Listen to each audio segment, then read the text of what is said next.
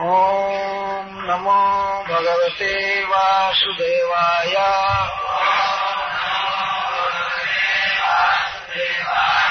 ओम नमो भगवते वासुदेवाय।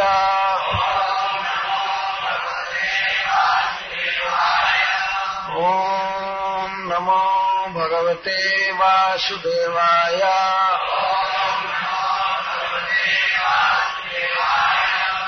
तथापि कांत भक्तेषु पश्य भूपानुकंपिताम् जन्मेषु त्यजतः साक्षात् कृष्णो दर्शनमागतः। भक्त्या विश्य मनो यस्मिन् वाचा यन्नाम कीर्तयन् त्यजन् कलेवरं योगी मुच्यते कामकर्मभिः। स देव देवो भगवान् प्रतीक्षताम् कलेवरं जावदिदम् हिनोम्यहम्। प्रसन्नहासारुणलोचनोल्लसन् मुखाम्बुजो ध्यानपथश्चतुर्भुजः। श्रुत उवाच युधिष्ठिरस्तदा कर्ण शयानं सर्पञ्जरे अपृच्छत् विविधान् धर्मान् ऋषीणामनुशृण्वताम् पुरुषस्वभावविहितान् यथा वर्णं यथाश्रमम् वैराग्यरागोपाधिभ्याम् आम्नातो भयलक्षणम् आम्नातो भयलक्षणाम् दान धर्मान् राजधर्मान् मोक्ष धर्मान् विभागशः। स्त्री धर्मान् भगवद्धर्मान् समास व्यासयोगतः। धर्मार्थ काम मोक्षांश्च सहोपायान् यथा मुने मानाख्यानेतिहासेषु वर्णयामास तत्त्ववित्। धर्मं प्रवदतस्तस्य सकालः प्रत्युपस्थितः। यो योगिनश्छन्दमृत्युः वाञ्छितस्तुत्तरायणः। विमुक्तसङ्गं मनयादिपुरुषे कृष्णे लसत्पीतपटे चतुर्भुजे पुरा स्थिते मीलितदृग्व्यधारया विशुद्धया धारणया हता शुभः तदीक्षयैवाशु गतायुधव्यथः।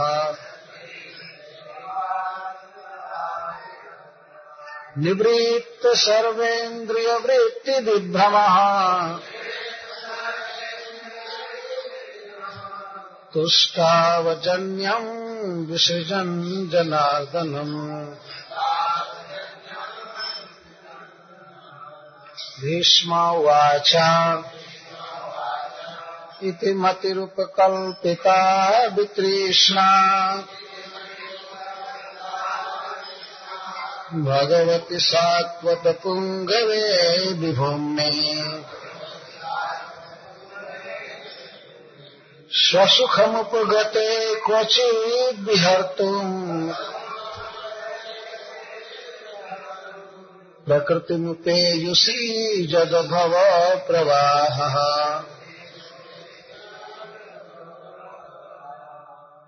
त्रिभुवन कमनं तमाल वर्णं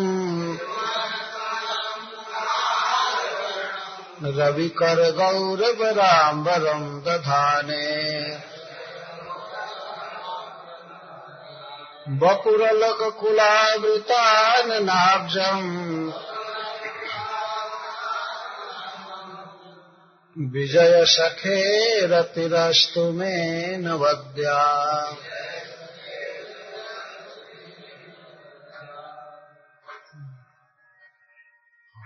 सबके प्रति और सब स्थितियों में सम होते हुए भी एकांत भक्तेशो अव्यभिचारी भक्ति युक्त भक्तों में पश्या देखो भूपा हे महाराज अनुकंपिता कृपा जात जो मैं मेरे असुम त्यजतः प्राणों का त्याग करते समय साक्षात साक्षात स्वयं कृष्ण कृष्ण परब्रह्म दर्शनम दर्शन में आगतः आए हैं। हिंदी बोली यद्यपि भगवान श्री कृष्ण सबके प्रति और सभी परिस्थितियों में सम है, परंतु वे अपने एकांत भक्तों से इतना स्नेह करते हैं, हे राजन इस पर विचार कीजिए। भगवान श्री कृष्ण अपने भक्तों से बहुत प्रेम करते हैं, इसका यह प्रमाण है। जब मैं शरीर त्यागने की स्थिति में हूँ, कृष्ण स्वयं मुझे आकर दर्शन दिए।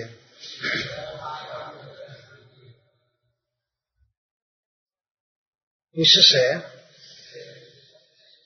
युधिष्ठिर आदि अपने भक्तों के प्रति उनकी अनुकंपा व्यक्त हो रही है। महाराज युधिष्ठिर से भीष्म पितामह भगवान श्री कृष्ण का वर्णन कर रहे हैं। समस्त ऋषियों के समाज में तो महाराज ने एक प्रश्न किया था कि जब कृष्ण परब्रह्म है, भगवान है, सबके ईश्वर है, तो वे नीच सारथी आदि के कर्म में क्यों?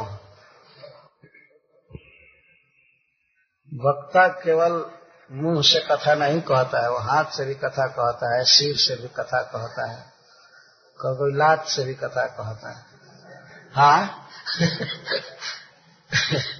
एक बार हमारे यहाँ एक डॉक्टर साहब, पशु डॉक्टर, तो वो कथा कहते थे, तो रामायण की कथा कहते कहते वो सबरी की कथा सुना रहे थे। भगवान श्री राम सबरी के आश्रम पर गए हैं। भगवान श्री राम भक्ति सिखा रहे हैं कि सबकर ममता ताग बटोरी, ममपद मन ही बांध बरडोरी। सबकी ममता के तागे बटोर बटोर कर और बड़ी रस्सी बनाओ और सब रस्सी मेरे चरण में बांध। ये कथा कह रहे थे तो अपने चरणों को उठा कर दिखाए। सबकर ममता ताग बटोरी, ममपद मन ही बांध बट। वो इतना ऊंचा उठा दिए पैर समस्त ममता की डोरी को मेरे चरण में बांधो। तो पैर से ही कथा कह रहे थे, है ना। तो वक्ता कभी हाथ से, कभी सिर से, आंख से, पैर से, देह से, सबसे कथा कहता है। इसलिए सामने से कथा सुननी चाहिए।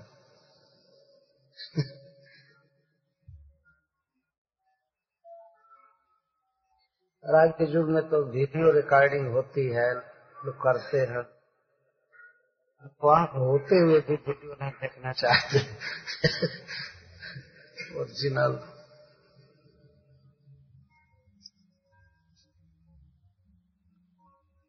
कोई व्यक्ति यदि सोना चाहे तो उनके लिए छूट है कि वो कहीं जा करके एकांत में सो सकते हैं, कोई उन पर कड़ाई नहीं है।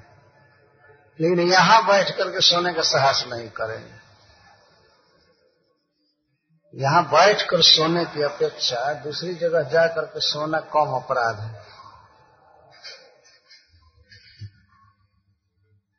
इसलिए मैं सावधान कर रहा हूं। और मेरे कहने के बाद भी यदि आप नहीं माने और सोएंगे तो फजीहत निश्चित है। नाम रखा जाएगा, भरी सभा में बेइज्जती होगी।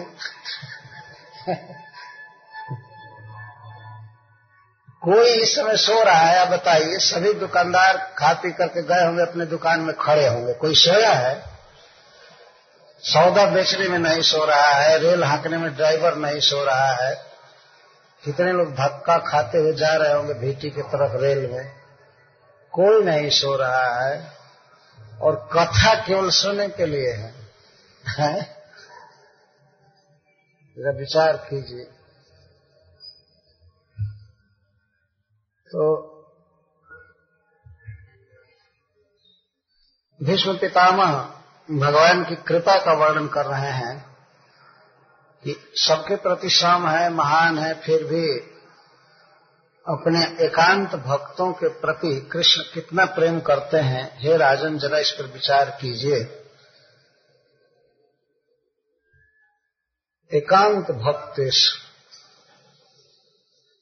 एकांत एकस्मिन् मयि एव अंतो जे शांते एकांत भक्ता।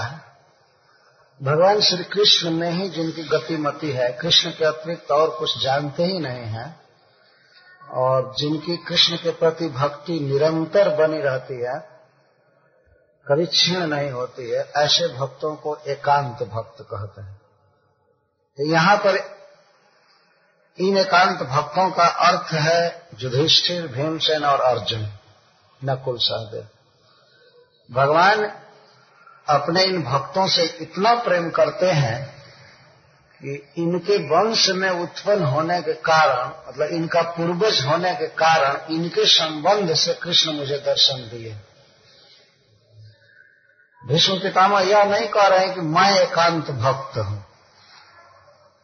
बल्कि मन ही मन बहुत दुखी थे कि मैं एकांत भक्त क्या हूं, एकांतिक भक्तों का द्रोही हूं। मैं दुर्योधन की तरफ से लड़ा और भगवान पर तीखे तीखे बाण भी मारे थे, भगवान का कवच तोड़ दिए थे बाण मार करके, और खून बह रहा था भगवान के देह से। इस तरह का व्यवहार किए हैं। तो इस बात के लिए भीष्म पितामह के मन में खेद है, लेकिन फिर भी कह रहे तथापि ऐसा होने पर भी देखो कृष्ण का स्नेह है अपने भक्तों के प्रति, अर्जुन के प्रति इनका स्नेह है, युधिष्ठिर के प्रति स्नेह है। इसी कारण से उनका पितामह होने से मुझे दर्शन दिए। मुझमें तो कोई भक्ति नहीं है, लेकिन मेरे पौत्र परम भक्त हैं, एकांत भक्त।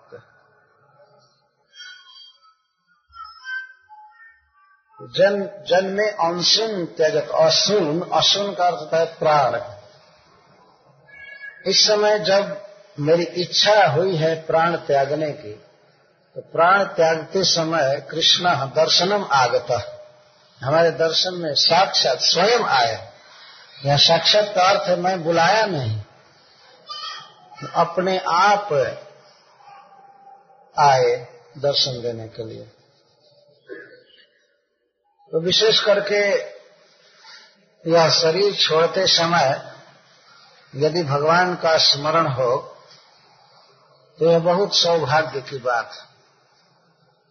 शरीर तो सबको छोड़ना है, इसमें कोई संदेह है नहीं कि है संदेह। किसी किसी को धर्मराज जी भूल जाएंगे। कोई ऐसी जगह नहीं है इस जगत में जहां भाग करके जीव मृत्यु से बच जाए। मृत्यु की पकड़ सब जगह है। कुछ लोग सोचते हैं हम भारत से विदेश में चले जाए, यहाँ चले जाए, वहाँ चले जाए, लेकिन विदेश में भी क्रिमेशन है, है ना। स्मशान भूमि वहाँ भी है, थोड़ा बहुत बढ़िया से डेकोरेटेड है, अच्छा है, लेकिन मरण वहाँ भी है। एक बार हमारे गुरु भाई नव जोगेंद्र महाराज गए थे गांव में प्रचार करने के लिए, तो वहां के लोगों से पूछे क्या आपके गांव में भी लोग मरते हैं। तो कुछ लड़के कहे हाँ यहाँ भी मरते हैं। तो कहे यहाँ भी मरते हैं, मैं तो सोचा था कि यहाँ लोग नहीं मरते होंगे। वो कह रहे थे मैं तो ऐसा सोचता हूँ कि यहाँ लोग नहीं मर रहे होंगे। जब यहाँ भी मरते हैं तब क्यों नहीं भजन करते हो, तब क्यों नहीं डरते हो। हम तो सोच रहे थे कि यहाँ के लोग इसलिए भजन नहीं करते हैं कि मरना है नहीं। तो इस तरह से एक विचित्र स्टाइल से प्रीचिंग कर रहे थे। गांव में कहीं कहीं भारत में हम लोग देखे हैं किसी किसी गांव में स्कूल नहीं है, हॉस्पिटल भी नहीं, लेकिन स्मशान जरूर है। कोई ऐसा गांव नहीं होगा जहां ये स्मशान भूमि न हो, है ना। तो स्मशान भूमि किस लिए है? क्योंकि मरने के बाद शरीर को वहां जाना है। तो मरना निश्चित, मरने का अर्थ है यह जीव यह शरीर छोड़कर प्रस्थान करता है, तो महाप्रयाण कहते हैं। इसे तो प्रतिदिन छोटा छोटा प्रयाण हम लोग करते हैं, यहाँ से जाएंगे दूसरी जगह, वहां से तीसरी जगह, वहां से ये इस जगह पर उस जगह पर डिपार्चर करते हैं, लेकिन एकदम महा डिपार्चर होगा इस शरीर से, फिर अब इस देह में नहीं लौटेंगे। कोई आशा रखे कि हमारा स्वजन आएगा जरूर इस देह में, इस शरीर को सुरक्षित रखें, लेकिन कभी वो समय नहीं आएगा, नहीं लौटेगा। तो शरीर छूटेगा। तो आत्मा जिस स्थिति में शरीर छोड़ता है उसी के अनुसार गति पाता है। जैसी उसकी मानसिक स्थिति होती है अगला शरीर उसको उसी प्रकार का दिया जाता है। तो यह प्रयास किया जाता है, लोगों को शिक्षा दी जाती है, वेदों में शिक्षा है कि जो व्यक्ति भगवान का नाम जपते हुए या उनका स्मरण करते हुए शरीर छोड़ता है तो वह भगवान के धाम में जाता है, भगवान के पास जाता है। भगवान ने गीता में कहा है यम यम वापि स्मरण भावम त्यजन तंते कलेवरम तम तमय वैति कौंतेय सदा तद्भाव भावित। हे कुंती नंदन, मरते समय मनुष्य जिन जिन भावों का स्मरण करता है शरीर छोड़ने के बाद उसे वैसी ही गति मिलती है। और अंतिम समय में कौन भाव मन में उदित होता है? सदा तद्भाव भावित। जीवन भर मनुष्य जिन विचारों में रहा है वही विचार मृत्यु के समय उसके भीतर आते हैं। कुछ लोग ऐसा सोचते हैं कि हम जिंदगी भर पाप करते रहें, भगवान से मन को विमुख रखें, तो अंतिम समय आएगा तब हम कोई न कोई उपाय कर लेंगे, भगवान का स्मरण कर लेंगे, लेकिन नहीं होगा। जो स्वभाव जीवन में बन जाएगा वही स्वभाव रहेगा। जो स्वभाव माने आदत, जो आदत पड़ जाती है वही आदत रहेगी। जब इस समय भगवान का स्मरण मन में नहीं हो रहा है तो मरते समय कैसे होगा? कुलशेखर जी ने अपनी प्रार्थना में कहा है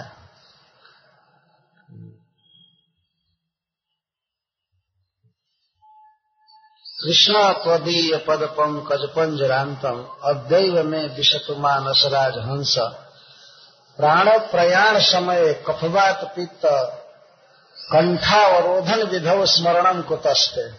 हे कृष्ण, आज ही मेरा मन रूपी राजहंस आपके चरण रूपी पिंजरे में समा जाए, आपके चरण कमल में आश्रय ले ले, क्योंकि प्राण प्रयाण समय जब प्राण निकलने का समय आएगा तो सार, सारी नाड़ियां कफ से भर जाएंगी। उस समय सांस लेना मुश्किल हो जाता है, जीव तड़फड़ाने लगता है, सांस लेने के लिए बहुत कष्ट होता है। उस समय स्मरणम कुतस्ते आपका स्मरण कैसे होगा? इस समय किसी आदमी की नाक पकड़िए और सांस मत लेने दीजिए और कहिए कि अब कृष्ण का स्मरण करो, वो तो पहले कहेगा अरे पहले छोड़ छोड़ छोड़ तब हम हरे कृष्ण बोलेंगे या स्मरण करेंगे। सांस लेना लेना रुकने लगे तो उसे बहुत कष्ट होता है। प्राण प्रयाण समय कफवात पीत प्राणावरोधन विधौ स्मरणम कुतस्ते, कहाँ से स्मरण होगा? इसमें तो थोड़ा दुख आ जाता है, बुखार आ जाए, शरीर में कुछ कट जाए तो स्मरण होता ही नहीं, तो फिर मरते समय क्या स्मरण होगा? यदि दृढ़ अभ्यास नहीं होगा तो मरते समय स्मरण नहीं हो सकता है। अतः सदा तदभाव भावित अभी से स्मरण करना चाहिए, जप का अभ्यास करना चाहिए। हरे कृष्णा हरे कृष्णा कृष्णा कृष्णा हरे हरे, हरे राम हरे राम राम राम हरे हरे। जिह्वा को इसका अभ्यास होना चाहिए। जो अभी से अभ्यास हो जाएगा तो मरते समय भी स्मरण करेंगे। जिनके स्मरण की और नाम उच्चारण की इतनी बड़ी महिमा है कि योगी काम कर्म के बंधन से मुक्त हो जाता है। वे भगवान साक्षात शरीर त्यागते समय जिसके पास आवे और उसके भाग्य का क्या कहना है। पितामह भीष्म है कह रहे मैं असुम त्यजत, जब मैं प्राण त्यागने के लिए उद्यत हूं इस समय कृष्ण मुझे दर्शन देने आए हैं। वास्तव में ऐसा भाग्य बहुत कम लोगों को मिलता है, भगवान सामने हो और शरीर त्याग शरीर त्याग। मानसिक स्थिति का बहुत प्रभाव पड़ता है। जिस प्रकार हम लोग फोटो खिंचवाते हैं, जिस मुद्रा में रहते हैं जैसे रहते हैं और अंतिम बार स्विच दबाया जाता है तो वैसे ही फोटो आ जाता है। मरते समय जैसी मति रहती है, जैसा मेंटल सिचुएशन रहता है, ठीक वैसा ही फोटो आएगा आगे आपका। अंते या मति सा गति, अंत में जो मति होती है वही गति होती है। और अंत काग मति या सर्वदा मति, जो सर्वदा मति रहती वही अंत में आती है। आज भी देखिए किसी भक्त को चोट लगे, ठोकर लगे, तो हरे कृष्णा हरि हरि बोलता है, हरि हरि बोलता है। और किसी अभक्त को खल को लगे ठोकर कहीं तो तुरंत मुंह से निकल जाए कौन सा लाइटा रख दिया इधर, ऐसे बोलेगा हमको ठोकर लगाए कौन रख दिया। ये भक्त है तो हरे कृष्ण हरे कृष्ण कहेगा। घाव लगने पर भी या छींक आने पर नहाते समय, और जो विषयी लोग होते हैं नहाते समय भी सिनेमा का गाना गुनगुनाते रहते हैं, कुछ न कुछ ऐसे ही बोलते रहे। अब देखिए यही बच्चों का ऐसा अभ्यास रहेगा तो क्या अपने आप कथा कभी सुनेंगे नहीं, उनके लिए एक मेला जैसा होगा, मेला लगा हुआ है घूम आए।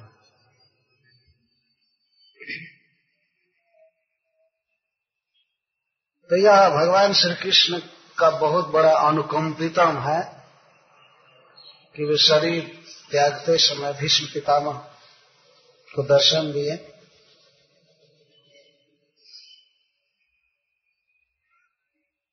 तो इस कृपा में कारण मान रहे हैं अपने को कि मैं भक्तों के वंश में हूँ, युधिष्ठिर का पितामह हूँ या अर्जुन का पितामह हूँ, इस कारण से मुझे कृष्ण दर्शन दिए, मेरी भक्ति के कारण नहीं।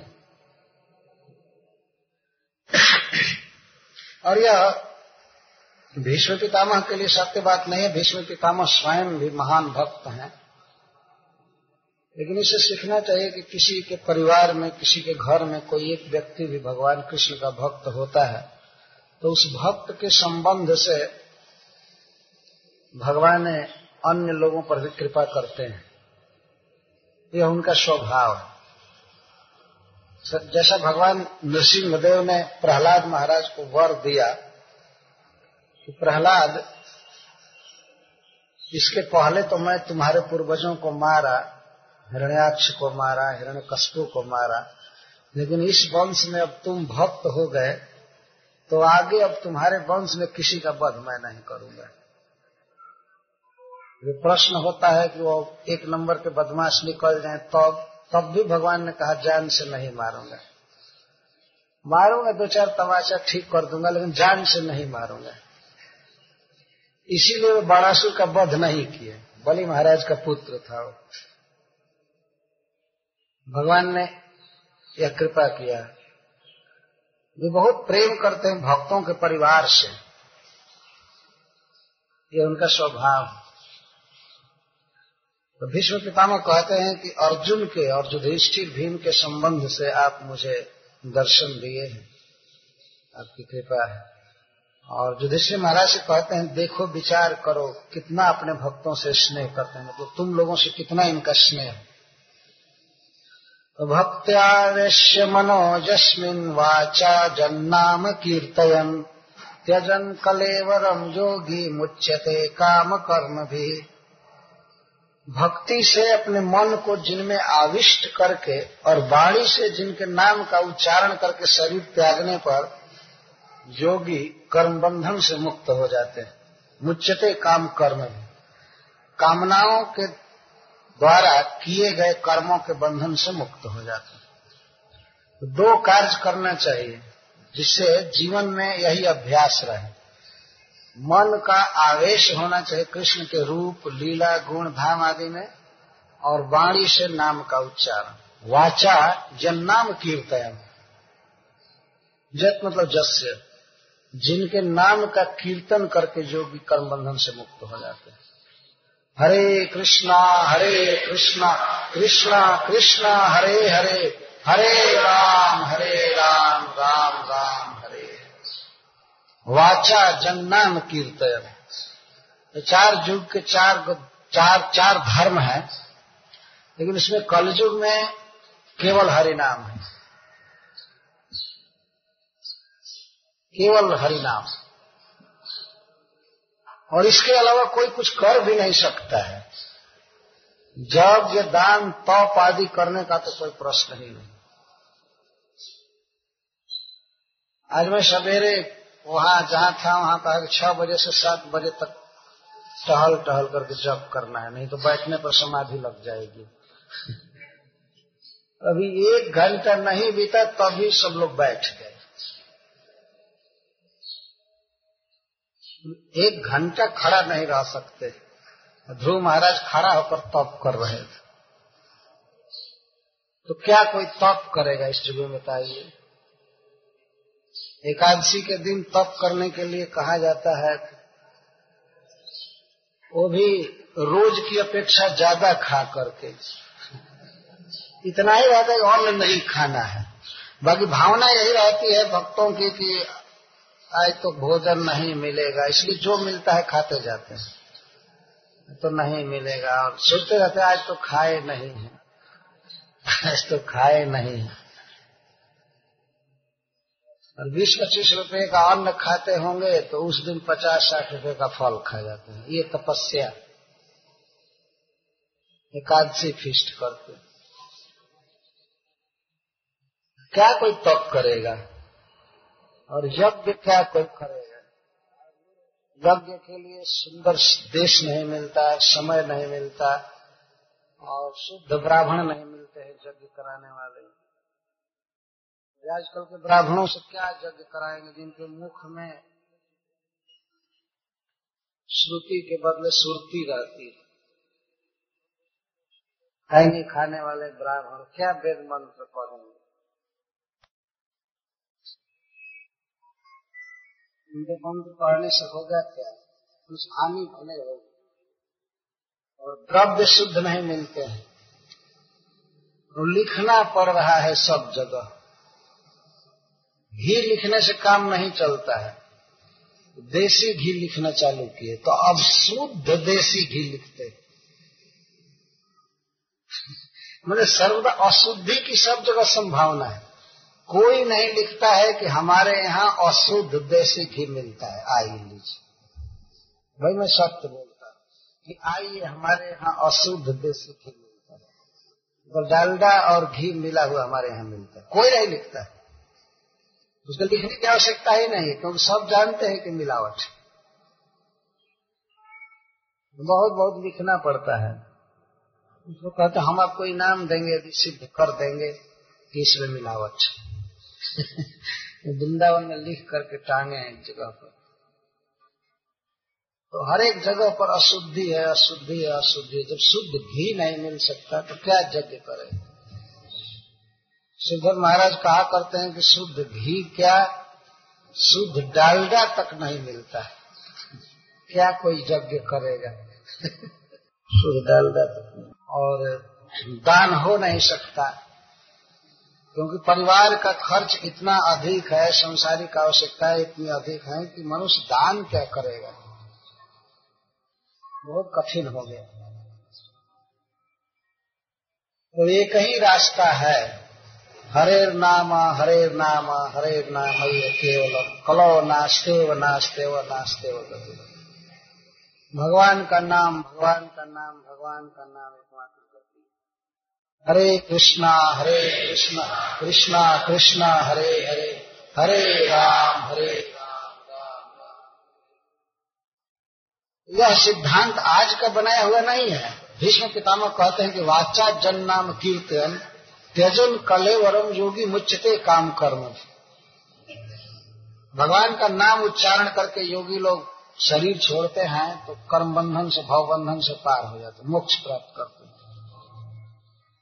सदैव देवो भगवान प्रतीक्षता कलेवरम जाव दिदम ही नौम में। हम तो कहते हैं कि मैं शरीर जब तक छोड़ रहा हूं, मतलब मम शरीर त्याग पर्यंतम श्री कृष्णावस्थानम। भगवान श्री कृष्ण के अवस्थान की प्रार्थना करते हैं कि मैं जब तक शरीर छोड़ न छोड़ दूं तब तक आप यहीं रहिए, आपको देखते हुए मैं शरीर छोड़ूंगा। स देव देवो भगवान प्रतीक्षता। यद्यपि श्री कृष्ण देव देव है, देवा नाम देव, देव का अर्थ होता है पूज्य, बड़ा। देवताओं को हम लोग इसलिए देव कहते हैं कि हमारे पूज्य हैं। जैसे भगवान सूर्य, वे सबको आलोक दे रहे हैं, ताप दे रहे हैं। सूर्य यदि न उगे अथवा किसी दिन मनुष्य समाज को नोटिस दे दें कि अब मैं जाने वाला हूं, हमारे बदले में कोई दूसरा दीपक की व्यवस्था करो, अब मैं जाने वाला हूं, तो सारा संसार को बर्फ से जम जाएगा, यह जीवन संभव नहीं। थोड़ा दक्षिणायन हो जाते हैं जाड़े के दिन में, तब तो कितना कंबल, स्वेटर, आग की जरूरत होती, हीटर चाहिए, गर्म जल चाहिए। और सूर्य यदि चले जाए तब तो जो जहां जहां है वही बर्फ हो जाएगा, आदमी ही बर्फ हो जाएगा, ठंडा होकर मर जाएगा, तो सारा संसार बर्फ से जम जाएगा। एक देवता उगते हैं, हम सबको प्रकाश देते हैं, ताप देते हैं। भगवान इंद्र वर्षा देते हैं। इन देवताओं के भी देवता है, ये देवता उनकी पूजा करते हैं। इसीलिए भगवान कृष्ण को यहाँ भीष्म पितामह देव देव कह रहे हैं, हे देव देव, देवा नाम देव, देवताओं का भी देवता। जिनके अधीन भगवान ब्रह्मा इंद्र शिव आदि हैं, वे भगवान भी प्रतीक्षा करे। कब तक? कलेवरम जावत इमम हिनोमी अहम, जब तक मैं अपना शरीर छोड़ता हूँ तब तक यही रहे। कलेवरम हिनोमी, हिनोमी शब्द इति स्वातंत्र, ये सिद्ध कर रहा है कि भीष्म पितामह स्वतंत्र हैं, वे शरीर का त्याग करने जा रहे हैं। इसको कहते हैं मुक्ति। वास्तव में हमें इस स्थिति में रहना चाहिए कि हम शरीर त्याग करके जाएं। ऐसा नहीं कि हम न त्यागना चाहें और शरीर ही हमको त्याग कर गिर जाए। ज्यादा लोगों का यही होता है इस संसार में, ज्यादा के सेंट परसेंट। आत्मा शरीर छोड़कर नहीं जाता है, शरीर ही आत्मा का साथ छोड़ देता है।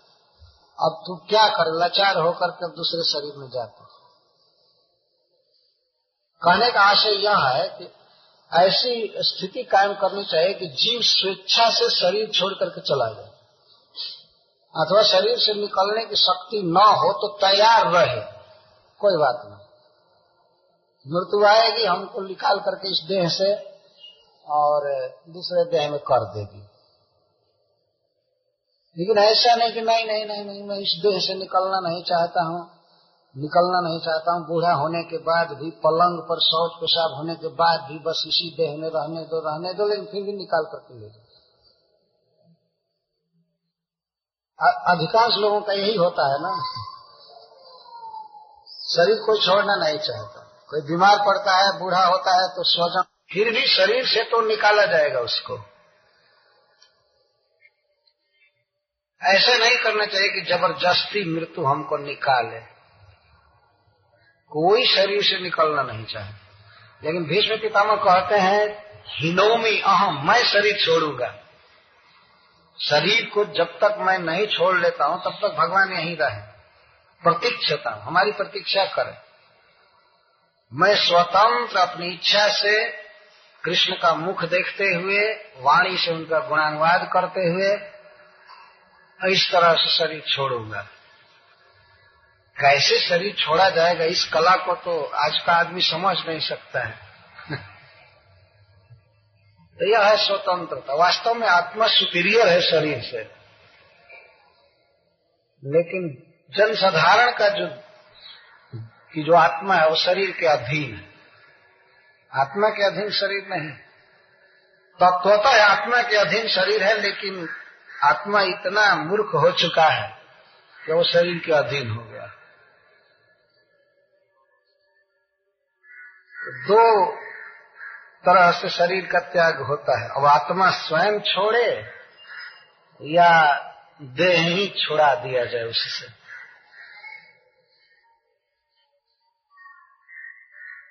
जैसे मान लीजिए कोई आदमी अपने घर से निकला स्वेच्छा से, बारात लेकर के विवाह करने के लिए निकल रहा है दूल्हा बन करके, तो घर तो वो भी छोड़ा। और एक अपराधी है, क्रिमिनल है, उसको मार पीट करके पुलिस उसके घर से ले जाए, तो घर तो दोनों छोड़े लेकिन दोनों के छोड़ने में बहुत अंतर है। एक को मार पीट करके पुलिस छोड़ा रही है और एक अपनी इच्छा से छोड़ रहा है, जाएगा विवाह करेगा फिर आएगा। ये बात है कि एक बार ये देह छोड़ने के बाद फिर इसमें आ, आना नहीं होता है, दूसरे देह में जाता है जी। तो स्वेच्छा से शरीर छोड़ना है, ये तैयार रहना चाहिए।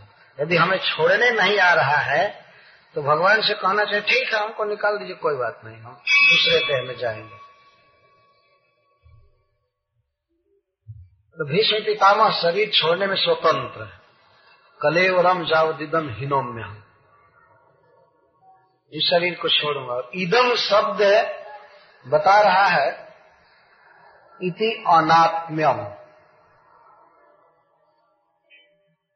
मैं इसको छोड़ूंगा, इस शरीर को छोड़ूंगा।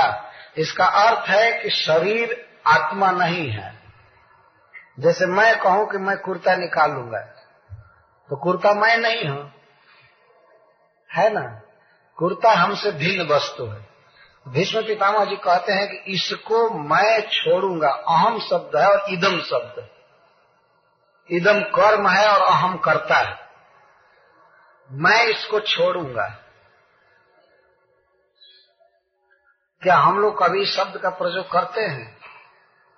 हम लोग सोचते हैं मैं मर जाऊंगा,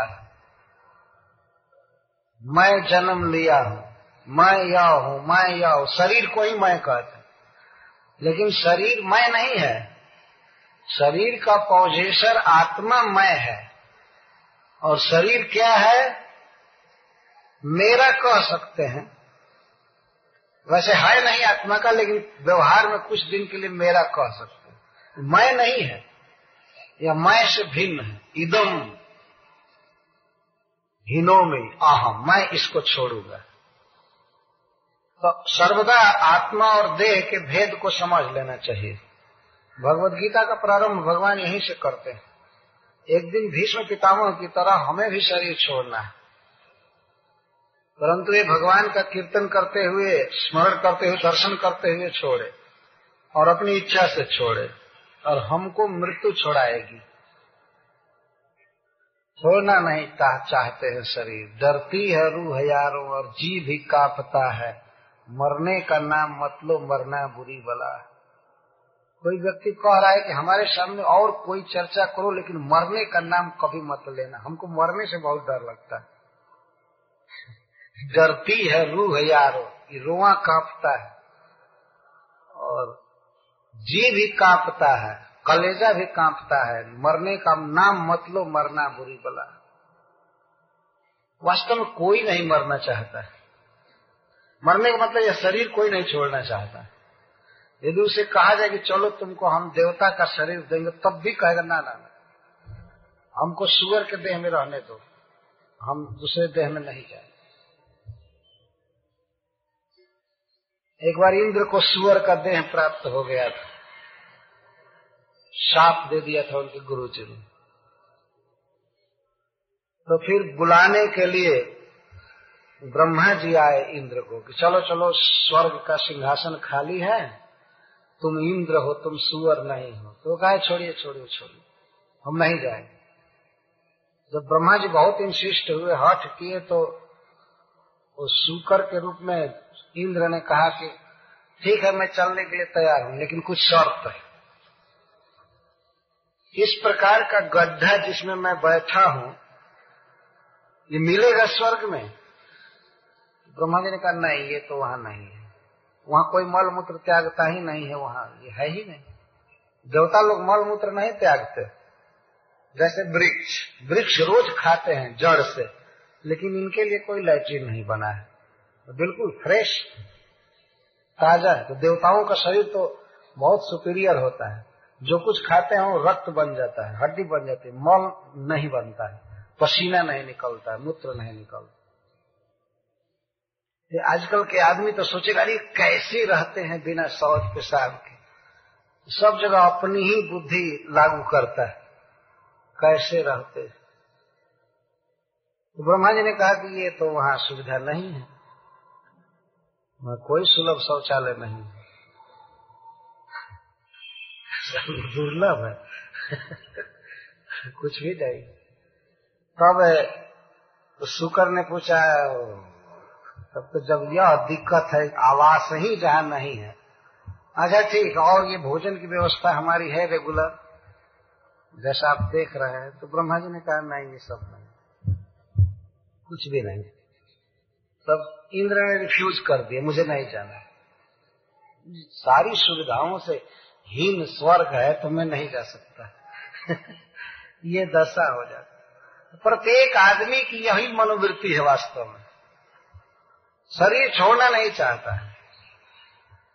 जिस शरीर में है वही शरीर सबसे प्रिय लग रहा है। इसका आत्मा नित्य है और प्रिय है, तो आत्मा जिस शरीर के साथ रहता है वही शरीर सबसे प्रिय लगता है। ये आत्मा का रिफ्लेक्शन होता है। आज इस शरीर में है तो यही शरीर सबसे प्रिय लगेगा, और दूसरे शरीर में जाएगा तो वह शरीर सबसे ज्यादा प्रिय लगेगा। आत्मा वास्तव में प्रिय है। कोई विशेष रूप से शरीर प्रिय नहीं है। आत्मा जिस शरीर के साथ रहेगा वही प्रिय लगेगा। यही कारण है कि कोई शरीर छोड़ना नहीं चाहता। मनुष्यों में भी आप देख लीजिए, जिसको जिस जाति में जहां भी शरीर मिला है वही शरीर उसको सबसे प्रिय लगता है, दूसरे के शरीर को पसंद नहीं करता है। यहाँ तक कि सामाजिक दृष्टि से बहुत हीन लोग म्लेच्छादी भी समझते हैं कि बहुत अच्छा शरीर हमारा है, भगवान ने कृपा किया कि मैं हिंदू के घर में जन्म नहीं लिया, वो लोग ऐसा मानते हैं। ऐसा उनकी मानसिकता है। हमारे यहाँ हमारे क्षेत्र में एक बहुत हीन जाति है मनुष्य की, हम लोग उसको मुसहर कहते हैं। तो मुसहर लोग मानते हैं कि भगवान ने बहुत कृपा किया कि हम इस जाति में जन्म लिए। तो कोई उनके घर में लड़का कोई गलती करता है, कोई अपराध करता है, तो उसकी माता जी या उसके पिता डांटते हैं, कहते हैं देखो ऐसी गलती मत करो, नहीं तो भगवान ब्राह्मण में जन्म दे देंगे, नहाते नहाते मर जाओगे, ब्राह्मण बनने पर बहुत नहाना पड़ेगा। तो वो लोग मानते हैं कि हमारा भाग्य है कि हम मुसहर हैं, नहाना नहीं पड़ रहा है। वो जानते हैं कि ब्राह्मण लोग सजा भोग रहे हैं, ये इतना नहाना पड़ता है, ये दंड है। विदेश में हमारे इस्कान के भक्तों को लोग समझते हैं कि ये पागल हो गए, इतना नहाते क्यों हैं। विदेश में लोग कहते हैं कभी कभी कौन किस संस्था के आप हैं, तो वो नहाने वालों की संस्था। तो मंगला आरती में भी नहाओ, दोपहर को भी नहाओ, शाम को भी नहाओ, और ठंडे देशों में भी नहाना अनिवार्य है शरीर को शुद्ध रखने के लिए। तो लोग कहते हैं वो स्नान वालों की संस्था, इंग्लिश में बोलते हैं।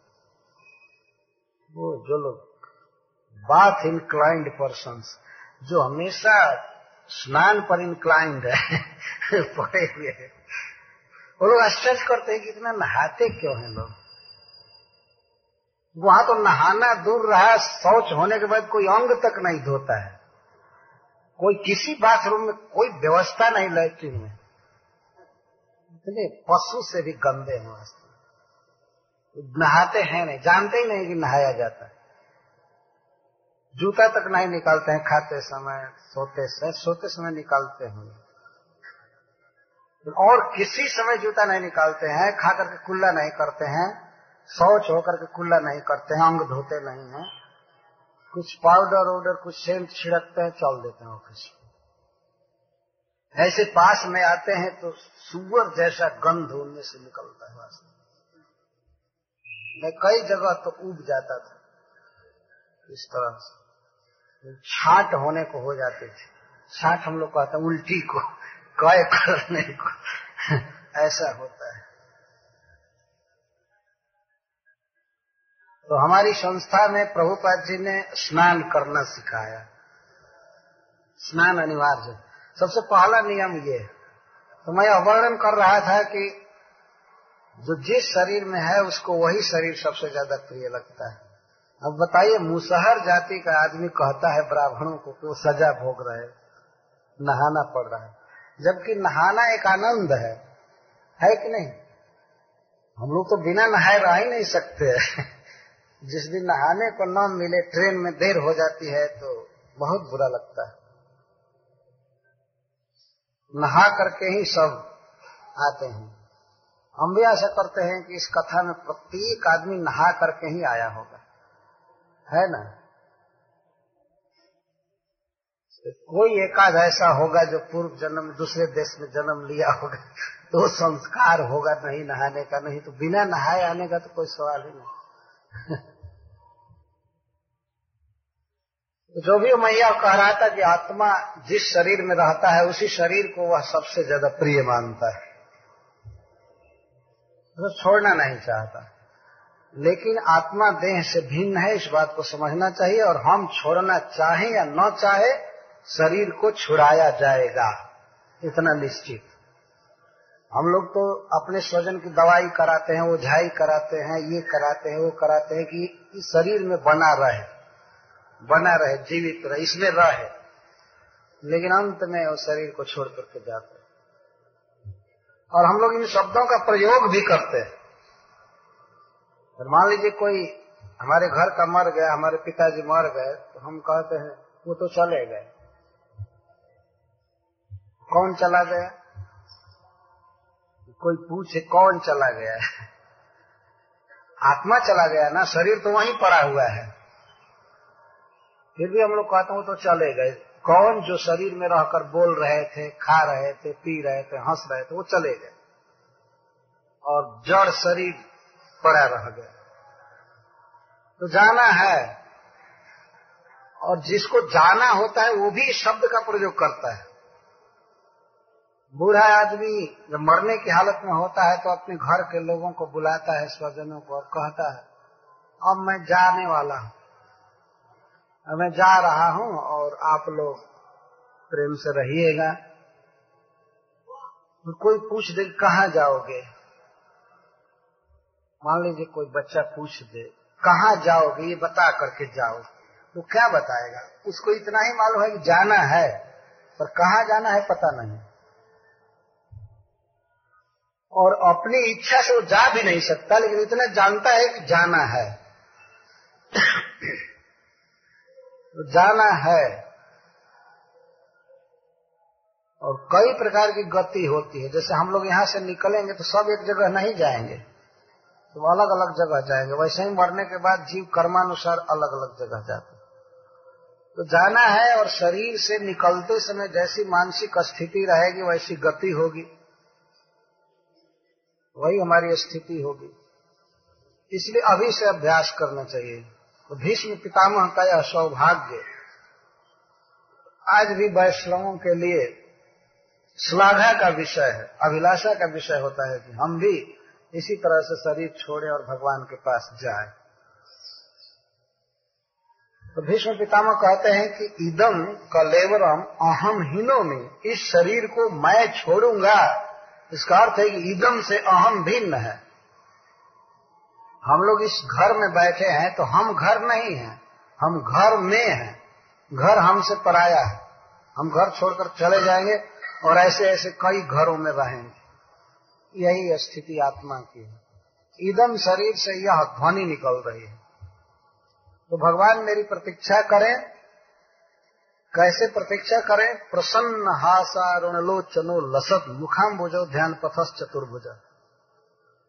प्रसन्नता के कारण जिनके लाल लाल आंखों में हंसी रहे और जिनकी आंखें उल्लसित रहे और मुखाम्बुज खिला रहे, उल्लसित रहे, मतलब तो भगवान यहाँ हंसते हुए मेरे सामने खड़े रहे, बैठे हुए नहीं। भीष्म पितामह ने प्रार्थना किया कि आप खड़े हो जाइए कृष्ण को, क्योंकि वो खड़े होते तब अच्छी तरह से देख सकते थे उनको। और उन्होंने कहा प्रसन्न हासारुणलोचनो लसन, प्रसन्न और हंसी से युक्त नेत्र जुगल, और इस तरह से ऐसे नेत्रों से खिला हुआ मुख कमल दिखाते हुए ध्यान पथस चतुर्भुजा, जो अन्य जोगियों के लिए ध्यान के विषय है। केवल मन में वे जिनको देखा करते हैं, मैं आंख से देख करके अपना प्राण त्यागूंगा। चतुर्भुजा, चार भुजा से युक्त, वहां भगवान चतुर्भुज रूप से बैठे थे।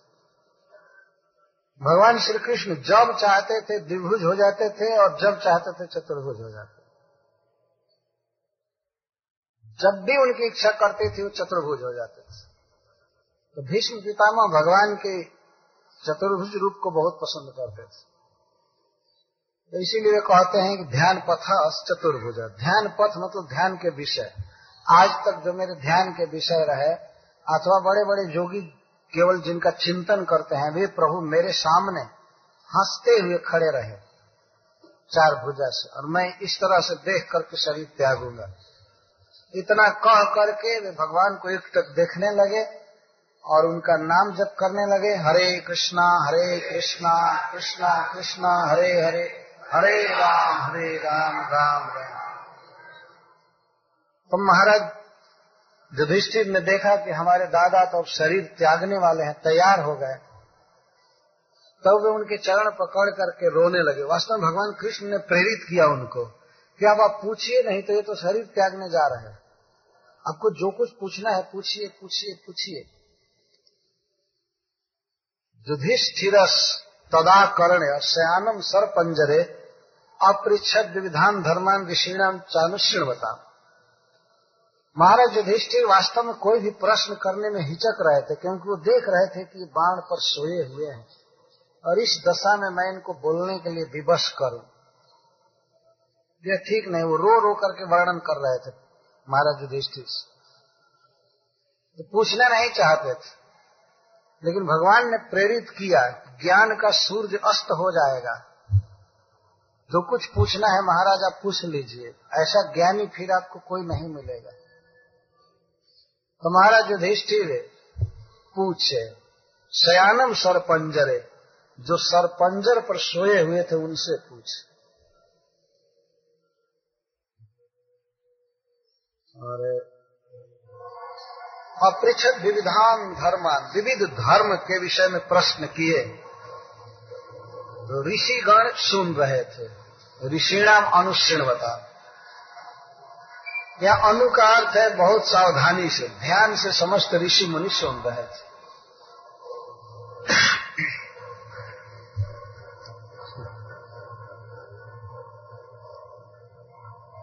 पुरुष स्वभाव विहिता यथा वर्णन यथा श्रवण, तो वेद में भिन्न भिन्न मनुष्यों के स्वभाव के अनुसार उसके लिए कर्तव्य का निश्चय किया गया है। स्वभाव कहते हैं अनादि काल से हम लोग जन्म लेते आए हैं, तो भिन्न भिन्न मनुष्य का कुछ भिन्न भिन्न है, उसकी मानसिकता होती है, उसकी आदत होती है, किसी खास कार्य में उसकी रुचि होती है, तो इसको स्वभाव कहते हैं। इस स्वभाव का निर्माण केवल इसी देह से चालू नहीं होता है, बहुत बहुत शरीर में हम लोग गए हैं और सब जगह कुछ न कुछ आदत बनती गई, मन की आदत, आंख की आदत, शरीर की आदत, इसको स्वभाव कहते हैं। यहाँ जब हम जन्म लेते हैं तो वह स्वभाव हमारा बना रहता है। जैसे मान लीजिए आज हम कुछ जानते हैं, मान लीजिए हम संस्कृत जानते हैं और रात्रि में हम सो गए, तो सोने के बाद जब हम जगेंगे तो जगने के बाद ही हमारा स्वभाव प्रारंभ नहीं होगा,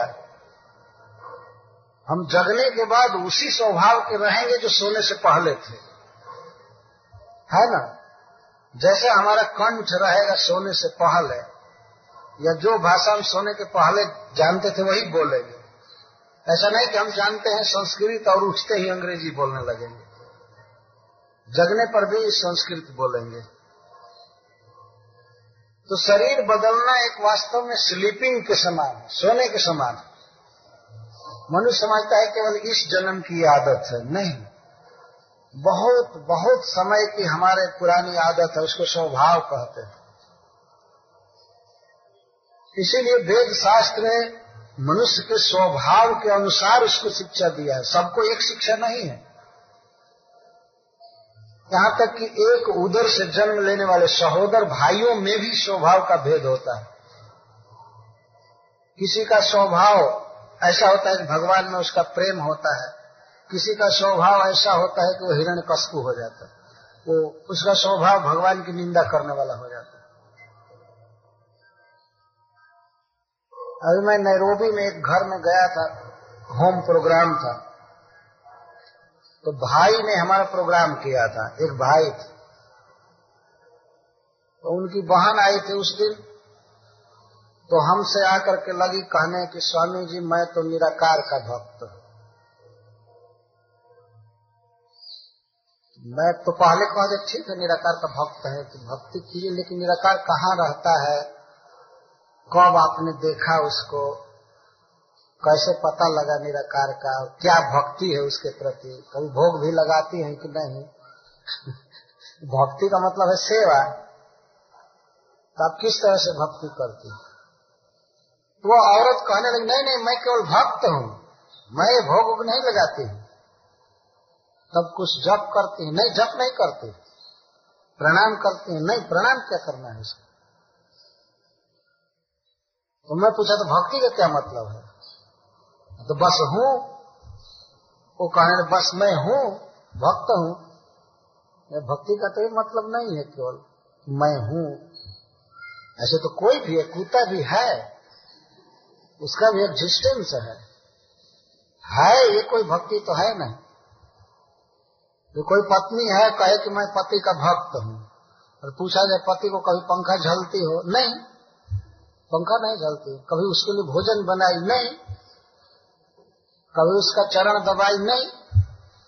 कभी एक गिलास पानी दी उसको? नहीं, कुछ नहीं। केवल हूं, मैं उसका भक्त हूं। ये कौन सी भक्ति हुई है? भक्ति का अर्थ होता है प्रेम करना, और प्रेम जहां होता है तो सेवा होती है। जैसे माता का अपने पुत्र से प्रेम है तो पुत्र की सेवा करती है, उसका प्रेम सेवा के रूप में अभिव्यक्त होता है। हमें आश्चर्य होता है कि लोग निराकार की क्यों भक्ति करते हैं? केवल आराम करने के लिए, कुछ करना नहीं पड़ेगा, केवल हूं बस हूं। एक आदमी हमसे कहा कि स्वामी जी आप कितना जप करते हैं? तो हमने कहा भाई हम लोग तो सोलह माला जप करते हैं। तो बस सोलह माला? साधु होकर के केवल सोलह माला जप करते हैं? तो पूछा आप कितना करते हैं? तो हम तीन लाख करते हैं। तीन लाख जप करते हैं? मुझे बड़ा आश्चर्य हुआ, वैष्णव भी नहीं था। वो कहा कि मैं तीन लाख जप करता हूं। पूछा क्या जप करते हैं? तो कहा वो मंत्र बताने लायक नहीं। अच्छा, और मंत्र का पता ही नहीं लगा कि कौन मंत्र जपते हैं। अच्छा ठीक है, तो कैसे जपते हैं? माला से? नहीं नहीं, माला पकड़ने की कोई जरूरत नहीं।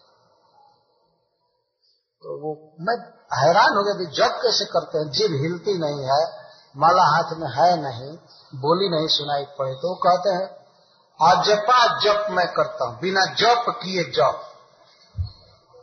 अब सुनिए, बिना जप किए जप नहीं, जप करना है तो एक बहाना है वास्तव में। बिना जप किए जप, तो मैं ज्यादा पूछने लगा, जीरा करने लगा कि अरे और क्लियर कीजिए इस जप को। तो कहा तो जप क्या है? सांस चल रही है, यही है जप।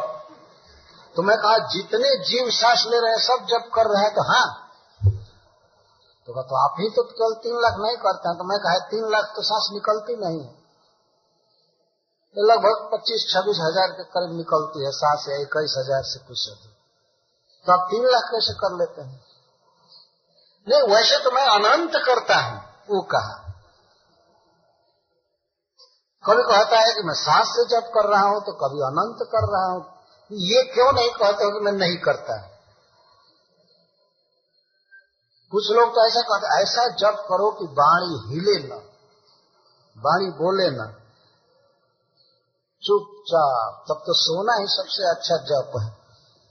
ज्यादा देर तक सो लिए, बहुत बढ़िया जप हो गया। जप नहीं तुम पुनि राम राम दिन राति, सादर रट हुआ न गया राति। भगवान शिव के पांच मुख हैं, और एक मुख से निरंतर राम राम जपते रहते, निरंतर। उनके घर की पत्नी पार्वती जी यह बात कह रही, इसको जप कहते हैं। हरे कृष्णा हरे कृष्णा कृष्णा कृष्णा हरे हरे, हरे राम हरे राम राम राम। तो बहुत बहुत चलता है इस तरह का बहाना वास्तव में आज के समाज में, और प्रचारकों ने ऐसे लोगों को और ठगा है, आलसी बनाया। राम नाम में आलसी, भोजन में होशियार। जप करने के लिए कहा जाता है तो आजपा चालू करते, और भोजन करने के लिए कहा जाता है नहीं तो नहीं कहते हैं कि हम अभोजन भोजन करते हैं।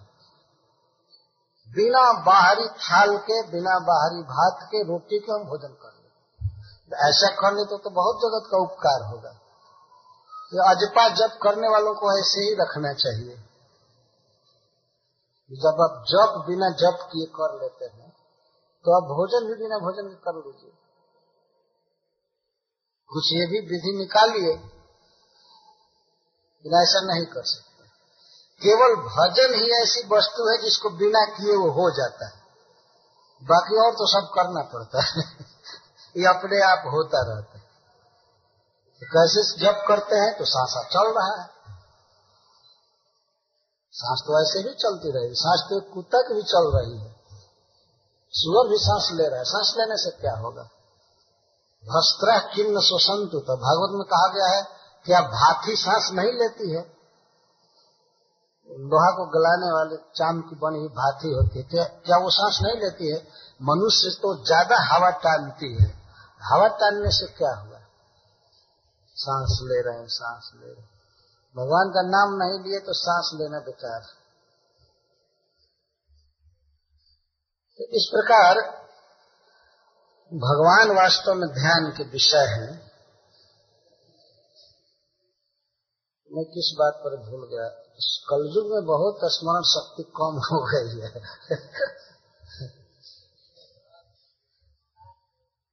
हाँ, ध्यान पर था, वास्तव में ध्यान के विषय भगवान है। तो कुछ लोग निराकार के भक्त हैं। मैं ये बता रहा था कि एक ही परिवार में एक ही उदर से जन्मे हुए लोगों में भेद हो जाता है। तो उनकी बहन जी बार बार निराकार निराकार कर रहे थे और वो भगवान कृष्ण के भक्त थे, भाई वो भगवान कृष्ण की भक्ति के बस हमको बुलाए थे, प्रोग्राम किए थे, और उन्होंने प्रोग्राम में हमसे कहा था वो भगवान कृष्ण की भक्ति के बस हमको बुलाए थे, प्रोग्राम किए थे, और उन्होंने प्रोग्राम में हमसे कहा कि हमारी बहन ऐसे है, इसको जरा समझा दीजिए, इसे समझा दीजिए। लेकिन वो समझ नहीं पा रही थी। बहुत देर तक बहुत सोते होते होते होते होते मैं ये कह दिया कि ठीक है, तुम घर में कृष्ण का फोटो रखी हो तो बहुत, वैसे कृष्ण भगवान से मुझे प्रेम है, मैं कहा फोटो रखी हो तो नहीं। तो रखो फोटो, तो ले गई, मंदिर से खरीद करके फोटो ले गई रखी। मैं यह बता रहा था किस तरह की विषमता, संस्कार भेद होता है पूर्व जन्म का। आदमी समझता है कि नहीं इस जन्म में हम जैसा जिसको बनाना चाहिए बना देंगे। आपने कभी कभी ऐसा भी बेटा देखा होगा जिसको पिताजी पढ़ाते पढ़ाते हार जाते हैं, नहीं पढ़ पाता है, और कुछ ऐसे लड़के हैं जिनको पढ़ने की सुविधा नहीं होती है लेकिन वो बहुत पढ़ जाते हैं मेहनत करके। कुछ ऐसे हैं जो जन्म लेते ही रोगी रहते हैं, किसी को पोलिया हो जाता है, किसी को कुछ हो जाता है। तो इस जन्म में बेचारा क्या किया, कुछ नहीं किया। पूर्व के संस्कार हैं, बहुत काल से चल रहे हैं कर्म हमारे साथ। तो यहाँ जब किसी का धर्म सिखाना हो, कर्तव्य सिखाना हो, तो उसके स्वभाव का अध्ययन करना चाहिए, इसका स्वभाव कैसा है, उसके स्वभाव के अनुसार उसको धर्म सिखाना चाहिए। और स्वभाव किसी का है कि मैं घर गृहस्थी बसाऊंगा, मैं विवाह करूंगा, मैं बिजनेस करूंगा, ये करूंगा, और उसको कह दीजिए कि बाबा जी हो जाओ, तब तो उसका सर्वनाश हुआ। और कोई संस्कार से बाबा जी बनने वाला है, सन्यासी बनने वाला है, उसको कहिए कि तुम संसार में जाओ, तो दोनों का नाश हुआ। स्वभाव के अनुसार ही व्यक्ति काम करेगा। अर्जुन अपने स्वभाव के विरुद्ध काम करना चाहते थे। भगवान ने कहा कि क्या तुम इस तरह से भीख मांगना चाहते हो, ब्राह्मण का काम करना चाहते हो। प्रकृति स्वाम नियोक्ष्यति मिथ्येश व्यवसायस्ते, प्रकृति स्वाम नियोक्ष्यति। आज तुम जो क्षण भर के लिए निर्णय करते हो कि मैं युद्ध नहीं करूंगा, तो तुम्हारी प्रकृति है युद्ध करने की, तुम्हारा स्वभाव तुमको युद्ध में जोत देगा, तुम्हारा ये निर्णय बेकार है। आज कहते हो युद्ध नहीं करूंगा, और कल ही ये पता चलेगा कि कुरुक्षेत्र में मुझको लोग गाली दे रहे थे, यह कह रहे थे कि अर्जुन कायर है, भाग गया, तो लौट करके युद्ध करोगे। कौन कहता है कि अर्जुन कायर है? फिर तुम धनुष उठा लोगे। और वही अर्जुन जो एक दिन युद्ध नहीं कर रहे थे, एक दिन युधिष्ठिर महाराज की गर्दन काटने के लिए तैयार हो गए, केवल इतना कह देने से कि गांडीव धनुष दूसरे को दे दो। महाराज युधिष्ठिर ने कह दिया गांडीव धनुष धारण करने के तुम अधिकारी नहीं हो, इसको भीम को दे दो, अच्छा कृष्ण को दे दो, तुम इसको धारण करने के अधिकारी नहीं। इस पर वो युधिष्ठिर का मस्तक काटने के लिए तैयार हो गए। इसको कहते हैं स्वभाव। इसीलिए कई वर्ण बनाए गए हैं, कई आश्रम बनाए गए हैं। जथा वर्णम, जथाश्रमम, वर्ण के अनुसार आश्रम के अनुसार सब व्यवस्था दी जाती है। तुमको ये करना चाहिए, तुमको ये करना चाहिए, तुमको ये करना चाहिए। गृहस्थ होने की जिसकी योग्यता है, जिसका स्वभाव है, उसको मति भेद करके विरक्त नहीं बनाना चाहिए, नहीं तो विरक्त होकर के वो भजन भी नहीं करेगा, कुछ नहीं, केवल भार होगा। वास्तव में केवल भार होगा। ज्यादा से ज्यादा करेगा तो गांजा का स्टॉक कुछ कम करता रहेगा, गांजा पिएगा और क्या करेगा।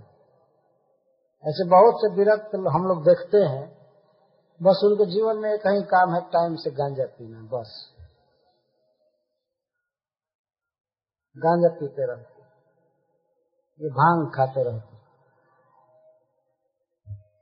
तो वर्ण के अनुसार, आश्रम के अनुसार धर्मों का वर्णन भीष्म पितामह ने किया। ब्राह्मण का क्या कर्तव्य है, क्षत्रिय का क्या कर्तव्य है, शूद्र का क्या कर्तव्य है और वैश्य का क्या कर्तव्य है। लेकिन आज के युग में तो भागवत में लिखा गया है कि सभी वर्ण शूद्र हो जाएंगे। इतनी समाज व्यवस्था बिगड़ चुकी है कि अब वर्णाश्रम धर्म की बात कहने वाले लोग बेवकूफ माने जाएंगे। ये क्या पागल जैसा कर रहे हैं। विवाह आदि में भी सब नियम टूटते जा रहे हैं, लेकिन पहले यह बहुत सुंदर व्यवस्था थी। वर्ण का विभाजन, आश्रम का विभाजन, और गृहस्थ एक आश्रम है, तो आश्रम आयु के अनुसार, स्वभाव के अनुसार व्यवस्थित। आज दो दिन का बच्चा है और उसका विवाह कर दीजिए तो वो तो चलाएगा नहीं गृहस्थी। उसके लिए उचित उम्र होती है, उसका संस्कार देखा जाता है। इसी तरह से वानप्रस्थ जीवन है, संन्यास जीवन है। कलयुग में संन्यास मना कर दिया गया है, क्योंकि संन्यास के लायक कोई नहीं रहेगा। कारण यही है कि कम से कम आश्रम की मर्यादा तो बची रहे। आजकल के सन्यासी बहुत ऐश्वर्य वाले होते जा रहे हैं, तपसी धनवंत दरिद्र गृही, कलिकौतुक तात न जात कही। गृहस्थ दरिद्र हो रहे हैं और तपस्वी लोग धनवंत होते जा रहे हैं। एक अयोध्या से महात्मा आए थे कथा कहने के लिए, तो व्यंग में कह रहे थे इस तरह से, मैं एक दिन एक शहर में जा रहा था, वो सुना रहे थे, मैं एक शहर में जा रहा था तो एक बहुत सुंदर घर देखा, वहां बहुत कारें खड़ी थी। तो मैं किसी से पूछा कि ये किनका घर है, तो पता लगा कि ये एक महासन्यासी का घर है। फर्स्ट क्लास का बंगला है, गार्डन है, कार है। तो किसका घर है, तो सन्यासी का है। सब ठीक है। तो आगे बढ़ा, आगे बढ़ा तो दो चार बच्चे खेल रहे थे और बाहर एक सुंदरी स्त्री बैठी थी, बहुत सुंदर घर था। तो पूछा ये बच्चे किसके हैं, तो ये ब्रह्मचारी जी के बच्चे हैं, अमुक ब्रह्मचारी जी के बच्चे। अच्छा। और आगे बढ़ा तो मैं देखा बहुत सी मोटर गाड़ियां हैं, स्त्रियां हैं और बच्चे भी हैं। बहुत सुंदर सजा हुआ घर है, झूला लगा हुआ है। पूछा कि ये किसका है, और उधर स्विमिंग पूल आदि भी सब था। पूछा ये किसका है, तो ये महात्यागी जी का है। उससे और आगे बढ़ा तो आगे बढ़ करके देखा कि एक गेरुआ कपड़ा पहने हुए व्यक्ति कई स्त्रियों से बात कर रहे हैं, टीवी देख रहे हैं, हंस रहे हैं, बोल रहे हैं। तो पूछा ये किनका ध्यान, ये ये किसका आश्रम, ये ध्यानी महाराज का है। तो चौबीस घंटा ध्यान में रहते हैं, यही ध्यान है उनका, टीवी देखना, स्त्रियों से बात करना, यही ध्यान। तो ये कलयुग की दशा हो गई। वो तो एक व्यंग कर रहे थे, लेकिन वास्तव में ये सत्य है, यह बिल्कुल सत्य है। त्यागी जी, उन्होंने त्याग का ही त्याग कर दिया है, इतना बड़े त्यागी। सन्यास का ही सन्यास कर दिए। दिवाला निकल गया। कलयुग में जहिया से आयल कलयुग के पहरवा के धर्म किनरवा भैलन हो राम। जब से कलयुग आया धर्म किनारा हुआ। अब कहाँ वर्ण धर्म है और कहाँ आश्रम धर्म, कोई नहीं पालन कर रहा है। लेकिन फिर भी भीष्म पितामह के मुख से महाराज युधिष्ठिर सुन रहे हैं, क्योंकि राजा का यह कर्तव्य होता है ठीक ठीक जानना, इसलिए वो जनता को उनके धर्म में लगाएगा और धर्म के नियम तोड़ने वाले को दंडित करेगा। राजा का पहला कर्तव्य है कि मनुष्यों के इस धर्म को जानना कि क्या धर्म। तो आजकल के तो जो जो राजा बन रहे हैं वो स्वयं ही धार्मिक नहीं है, धर्म का पालन नहीं करते और जनता के लिए क्या कहते हैं, तुमको जो कुछ मानना हो मानो, हम इसमें दखल नहीं देंगे। धर्म निरपेक्ष, तो ये कहो कि धर्म विमुख है कि धर्म निरपेक्ष, उसको थोड़े कहेंगे। कुछ भी मानो, हम तुम्हारी व्यवस्था करते हैं। तुम गाय खाना चाहते हो, ठीक है, हम व्यवस्था करेंगे। हम कसाई खाना खोल देंगे, तुम खाते रहो। ये आजकल के राजा की दशा है। कोई धर्म का ज्ञान नहीं है, कोई सिखाया नहीं, न वो सीखना चाहते हैं। महाराज युधिष्ठिर राजा बनने पर यह सीख रहे हैं, प्रत्येक जनता का क्या धर्म है, क्या कर्तव्य, इसको सीख लूं तब लागू करूंगा, और कोई धर्म की अवहेलना करेगा तो इसको दंडित करूंगा। तो वह धर्म का मतलब है वर्ण धर्म, आश्रम धर्म और वैराग्य राग उपाधिभ्याम। कोई ऐसा व्यक्ति होता है जिसकी संसारिक कामना होती है, कोई ऐसा होता है जिसकी कामना नहीं होती है। तो जिसको कामना कामना नहीं है उसका क्या कर्तव्य होगा, उसके लिए शास्त्र क्या कहता है। जिसके मन में काम है, संसारिक लालसा है, उसको कैसे काम में लगाएंगे, किस क्रिया में लगाएंगे, इसको उन्होंने सीखा। दान धर्मान राजधर्मान मोक्ष धर्मान विभाग। राजधर्म, राजधर्म मतलब राजनीति, राजा का क्या कर्तव्य है, यह उन्होंने सीखा भीष्म पितामह के मुख से। आप महाभारत शांति पर्व में पढ़ सकते हैं, राजा के धर्म का वर्णन करना है, राजनीति का, तो कोष कैसा होना चाहिए, किसी व्यवस्था में राजकोष खाली नहीं होना चाहिए, और सेना कैसी होनी चाहिए, सेना में कैसे कैसे सैनिक लेना चाहिए, सेनापति कैसा होना चाहिए, और अपना सचिव किस कुल का होना चाहिए, कितना पढ़ा होना चाहिए, कितना उम्र का होना चाहिए, कैसा स्वभाव वाला होना चाहिए, और किस स्थिति में राजा को अपने शत्रु से संधि करनी चाहिए और किस स्थिति में संधि नहीं करनी चाहिए। कई प्रकार की बातें राजा को बताई गई है। और हमेशा जब वो मंत्रणा करे मंत्रियों के साथ तो गुप्त मंत्रणा करे। आजकल के ये लोग जो मंत्रणा कर रहे हैं पार्लियामेंट में, तो पूरा भारत टीवी पर देख रहा है और देख रहा है कि एक दूसरे को गाली दे रहे हैं। यही बस दिखाया जाता, एक दूसरे को गाली देना, यही राजनीति रह गई आज की। बस जनता मरे भाड़ में जाए, इससे उनको कोई मतलब नहीं। कौन ऐसा मूर्ख व्यक्ति चला दिया कि सारी चीजें जनता को दिखाओ। कोई भी नियम बन रहा है पार्लियामेंट में तो जनता उससे बचने का उपाय पहले ही ढूंढ लेती है, क्योंकि तो उसको पता लग रहा है कि ये नियम बनने जा रहा है। मंत्रणा हमेशा गुप्त की जाती है। ऐसा कहा गया है कि दवाई मंत्रणा जितना ही गुप्त रखे जाते हैं उतना ही फलीभूत होते हैं। वैद्य लोग दवा देते हैं, भले खरपात दे दे, बताते नहीं है कि किस चीज से बना हुआ है। बता देने के बाद उसका प्रभाव खत्म हो जाता है। मतलब दवा लेने वाला कहता है ओ यही है तो उसकी श्रद्धा नहीं रहती है।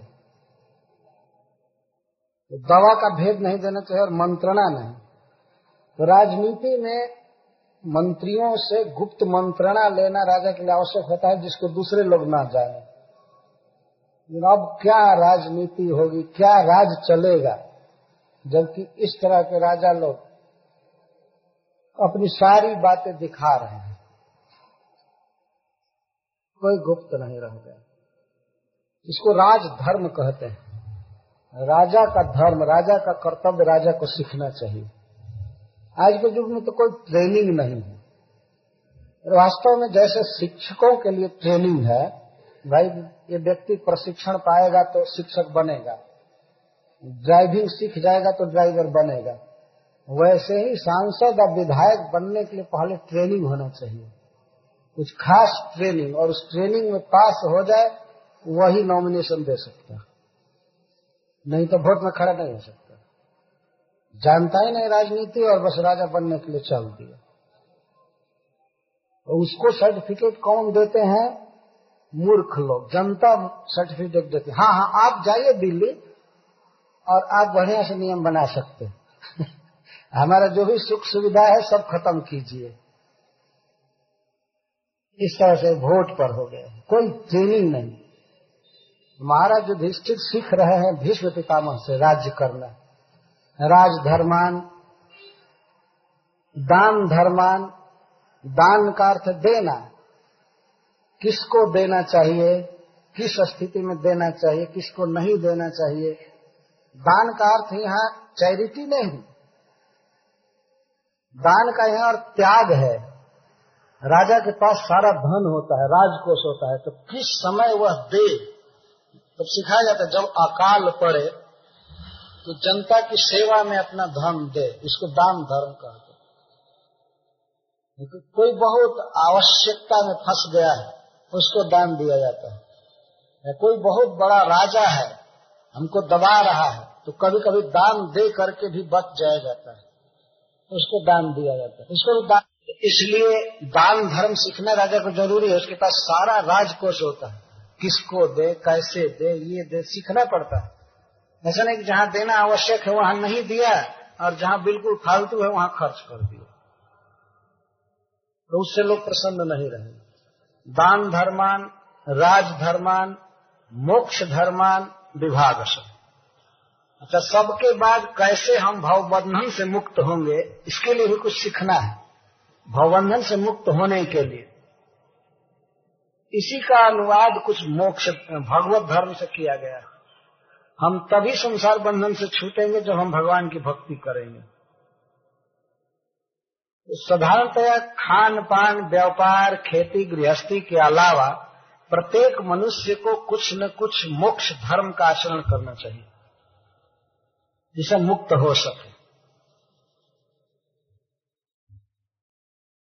आपने देखा होगा या सुना होगा, जैसे कुछ कैदी जेल में रहते हैं तो खाते हैं पीते हैं, उनको कंबल या क्या क्या दिया जाता है, लेकिन उनके मोक्ष के लिए, उनकी मुक्ति के लिए उनके कुछ स्वजन प्रयास करते रहते, तो मजिस्ट्रेट के पास जाना, दरखास्त देना, ये करना वो करना, उनके मुक्ति का उपाय वो लोग सोचते रहते। केवल खान पान चलता रहे जेल में, इसी से संतुष्ट नहीं रहते। जेल से बाहर निकालने का भी प्रयास करना चाहिए। जन्म मरण से पार होना, इसको मोक्ष कहते हैं। तो मोक्ष कैसे मिलेगा, इसके लिए कुछ कर्म है, नियम है, उसको भीष्म पितामह ने समझाया। स्त्री धर्म, इसके साथ ही साथ स्त्रियों का क्या कर्तव्य है, इस पर उन्होंने प्रवचन किया। स्त्री धर्म, धर्म मतलब कर्तव्य। सामान्य रूप से स्त्री के कर्तव्य को बताया गया है, स्त्री मात्र को, और स्त्री में भी फिर डिवीजन होने लगता है। विवाहिता स्त्री का क्या कर्तव्य है अपने पति के साथ, अपने ससुराल वालों के साथ, कर्तव्य सीखना चाहिए। आज के युग में पुरुषों का कर्तव्य तो कुछ सिखाया जाता है, लेकिन स्त्रियों को कोई ट्रेनिंग नहीं, वो क्या करें, कब जगे, जग करके क्या करें, कैसे घर को बुहार करके साफ रखें, और टीवी कभी न देखें, ये सब कोई ट्रेनिंग नहीं। और यहाँ तक कि पति तक शिक्षा नहीं देता है, वो क्या शिक्षा देगा, वो खुद ही शिक्षित नहीं है इस विषय में। जगना चाहिए, सूर्य उगने से पहले तो जगता है आठ बजे, तो पत्नी को क्या ट्रेनिंग देगा। मनुष्यों के लिए, स्त्री हो चाहे पुरुष, अपने कर्तव्य को सीखना बहुत आवश्यक है। पहले के बड़े बड़े लोग जो सुपीरियर होते थे वे अपने इंफेरियर को, जूनियर को हमेशा शिक्षा देते रहते थे, हर एक अवस्था में। जब सीता जी आ रही थी अपने अपने नैहर से ससुराल, तो उनकी माता जी शिक्षा दे रही थी। रामायण में वर्णन है कि बेटी इस तरह से पति की सेवा करना है, सास ससुर की सेवा करना, ऐसे रहना ऐसे रहना ऐसे रहना। और शिक्षा में उनकी माता जी आप कह रही हैं कि पति के बिना खाए मत खाना। वाल्मीकि रामायण में मैं पढ़ा हूँ, तो वो कहते हैं कि जब तक तुम्हारे पति भोजन न करें तब तक मत खाना, उनके खाने के बाद खाना। अगर यह बात कही जाए आज के युग में तो स्त्रियां तुरंत प्रश्न करती हैं, पति चार बजे तक घर आएंगे तब तक प्रतीक्षा करती रहे। ये खबूचड़ स्त्रियों का विचार है वास्तव में। चार बजे तक प्रतीक्षा करो, क्या हो जाएगा, मर जाओगी, क्या हो जाएगा प्रतीक्षा करने में। पति भी तो कोई स्टोन नहीं है, पत्थर नहीं है। एक दिन देखेंगे कि वे हमारे बिना भूखी रह गई तो वो स्वयं ही कहेंगे कि खा लो या व्यवस्था करेंगे, है कि नहीं। लेकिन ये कोई विचार है। मैं एक बार कह दिया एक जगह कथा में कि जब पति भोजन कर रहे हो तो स्त्री का धर्म है कि वह पंखा झले अपने पति को। तो एक स्त्री खड़ा होकर प्रश्न की कि और सीलिंग फैन लगा हो तो क्या जरूरत है पंखा झलने की। इस तरह का प्रश्न उठता। मैं कह दिया कि अभ्यास रखो, रखना ठीक है, क्योंकि हो सकता है किसी दिन लाइन कट जाए, किस दिन पावर चला जाए, तो तुमको कम से कम आदत रखनी चाहिए।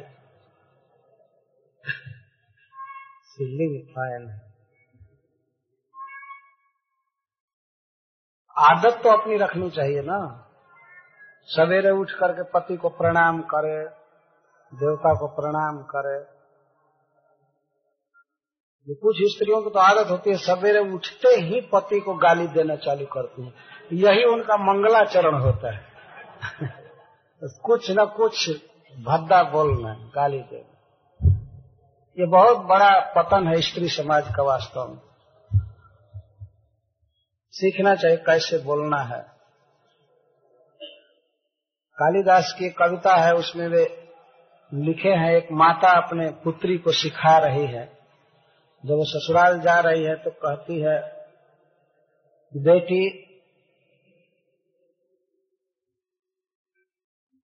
कैसे उस शब्द पहला है मैं भूल रहा हूँ, अभ्युत्थान उपागते गृहपत्तौ तद्भाषणे नम्रता। जब तुम्हारे पति आवे कहीं से बाहर से तो उनके आने की आहट पाते ही तुमको खड़ा हो जाना चाहिए। घर में प्रवेश करने पर पति कभी बैठा हुआ तुमको न देख।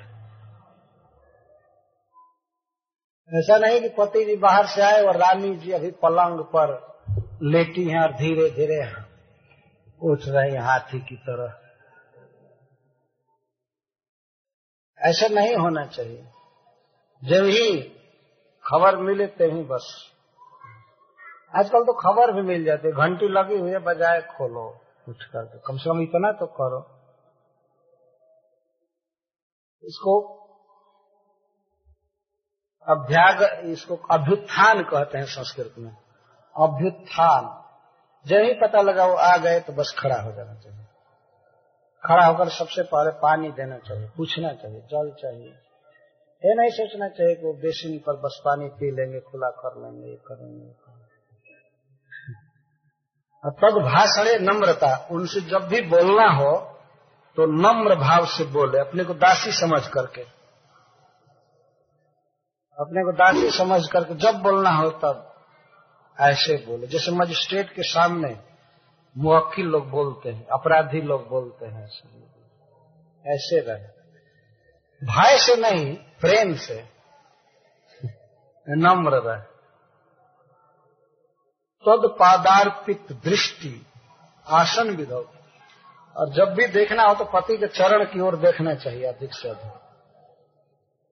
बहुत निधड़क होकर के उनके चेहरे की ओर देखने का साहस कभी कभी करना चाहिए, सब समय में चरण की ओर देखना चाहिए। तब आसन विधि, और स्वयं ही उनके लिए आसन लगाए। तब आइए बैठिए कीजिए, रोज की बात है, क्योंकि पति बाहर से आया है तो पता नहीं कितना वो दुख में आया होगा, गाड़ी में धक्का खाते हुए आया होगा, भूखा प्यासा आया होगा, तो अपने घर में उसको शांति मिलनी चाहिए, वो फील करे कि ईस्ट और the west, home is the best, उसको ऐसा अनुभव होना चाहिए कि अब मैं बिल्कुल बेस्ट सुखद स्थान में पहुंच गया। और यही सुख है वास्तव में पति को, नहीं तो अगर स्त्री सेवा करने वाली न हो तो तो बाहर तो जलेगा ही, भीतर अपने घर में भी आकर के जलेगा। यह विधि है कि आसन दे, और सुप्ते तत्र सहित तत्प्रथम तो जहिया च निद्रा नीति, और उसके सोने के बाद सोवे। पति जब सो जाए, सोने जाए तो निश्चित प्रतिदिन चरण दबावे, और चरण दबा करके उन, उनके सो जाने के बाद तब सोवे। जो धर्म है स्त्री, वो माता जी अपनी पुत्री को सिखा रही है कि तुम जाना ससुराल में तो ऐसे रहना, जब पति जी सो जाए तब सोना, और उनके जगने से पहले जग जाना। सुप्ते तत्र सुईत तत्प्रथम तो जहिया का निद्रा मिति, पति के जगने से पहले जग जाना चाहिए। हे पुत्री, यही प्राच्य सिद्धांत है। भारत के प्राचीन मुनियों ने, ऋषियों ने एक कुलवधु के लिए यही नियम बनाया, यही सीखना चाहिए। तो आजकल की माता जी लोग तो सिखाएंगे, बेटी बिल्कुल आराम से रहना, दुख मत भोगना। वो तो जाएंगे, काम करेंगे, आएंगे, लेकिन तुम खा लेना, टाइम पर खा लेना, नौ बजते बजते खा लेना। यही सिखाती, दुख मत भोगना, तकलीफ मत उठाना। तकलीफ मत उठाना, तकलीफ क्या है? स्त्री के लिए सबसे बड़ा सुख है पति की सेवा। इस सेवा करके सुख प्राप्त करना चाहिए। सीता जी वन में चली गई भगवान के साथ। वनवास सीता को नहीं दिया गया था, राम को दिया गया था। चौदह वर्ष राम वनवास, लेकिन फिर भी सीता जी गई। तो यहाँ स्त्री धर्म शब्द आ गया है, इसलिए मैं बोल रहा हूँ कि स्त्रियों के धर्म पर प्रवचन होना चाहिए, और भीष्म पितामह ने प्रवचन दिया। स्त्री को स्वयं हो सकता है कि अपने धर्म का ज्ञान न हो, तो दूसरा कोई सिखावे, ये तुम्हारा कर्तव्य है, ये कर्तव्य है, वो कर्तव्य है, वो कर्तव्य। एक बार मैं प्रवचन किया था ह्यूस्टन में, अमेरिका में, तो मैं यह श्लोक को व्याख्या करके समझाया, नारी धर्म शब्द आ गया था। तो दूसरे दिन तीन स्त्रियों ने हमारे पास लिख करके दिया, वो अभी भी हमारे पास है, अंग्रेजी में लिख करके दिया कि हम लोग आज से बहुत नियम पालन कर रही हैं, और अपना अपना अलग नाम दिया था। मैं पालन कर रही हूँ, और मैं अब चरण दबाना चालू कर दी, और मुझे बहुत सुख मिल रहा है। स्वामी जी बहुत बहुत आपको थैंक देती हूँ, धन्यवाद देती हूँ कि आपने बताया। ये तो कोई बात बताता ही नहीं। आजकल की स्त्रियां समझती हैं कि मैं सेवा करने के लिए नहीं हूं, केवल हक लेने के लिए, बराबर का, समान, इसके लिए सोचती। तो स्त्री धर्म का वर्णन इन्होंने किया। भागवत धर्म, भागवत धर्म का अर्थ होता है भगवान के प्रति जीव का जो कर्तव्य है वह। हम लोग इस संसार में जी रहे हैं तो हम जानते हैं कि सरकार के प्रति हमारा कुछ कर्तव्य है, भाई के प्रति कर्तव्य है, पिता के प्रति या माता के प्रति, पत्नी के प्रति, लेकिन सबसे बढ़ करके हमारा कर्तव्य भगवान के प्रति है। तो भगवान हमको सब कुछ दिए है, तो जब हम अपने कर्तव्य का पालन करते हैं भगवान के प्रति, तो इसको भगवत धर्म कहते हैं। जैसे भगवान की पूजा करना, भगवान का नाम जप करना, भोग लगाना, भागवत पढ़ना, ये वृंदावन धाम जाना कभी कभी, ये भगवत धर्म है। भगवान से हम लोग नित्य कनेक्टेड हैं। तो भगवान को प्रसन्न करने वाले जब हम व्रत करते हैं, जैसे एकादशी व्रत या महामंत्र का जप, कीर्तन। तो इसको भगवत धर्म कहते हैं। भीष्म पितामह ने इस पर बहुत विशेष प्रवचन किया है और इसी प्रवचन के भीतर उन्होंने विष्णु सहस्र नाम को बताया जपने के लिए। महाभारत को उस सेक्शन को नारायणियोपाख्यान कहते हैं। भगवान नारायण के विषय में, कृष्ण के विषय में उन्होंने प्रवचन किया है। तो भगवान के प्रति हमारे कर्तव्य है प्रतिदिन भगवान से कनेक्शन जोड़ना चाहिए। ऐसा नहीं कि भगवान की बनाई हुई दुनिया में जिए और भगवान को कहें कि निराकार है।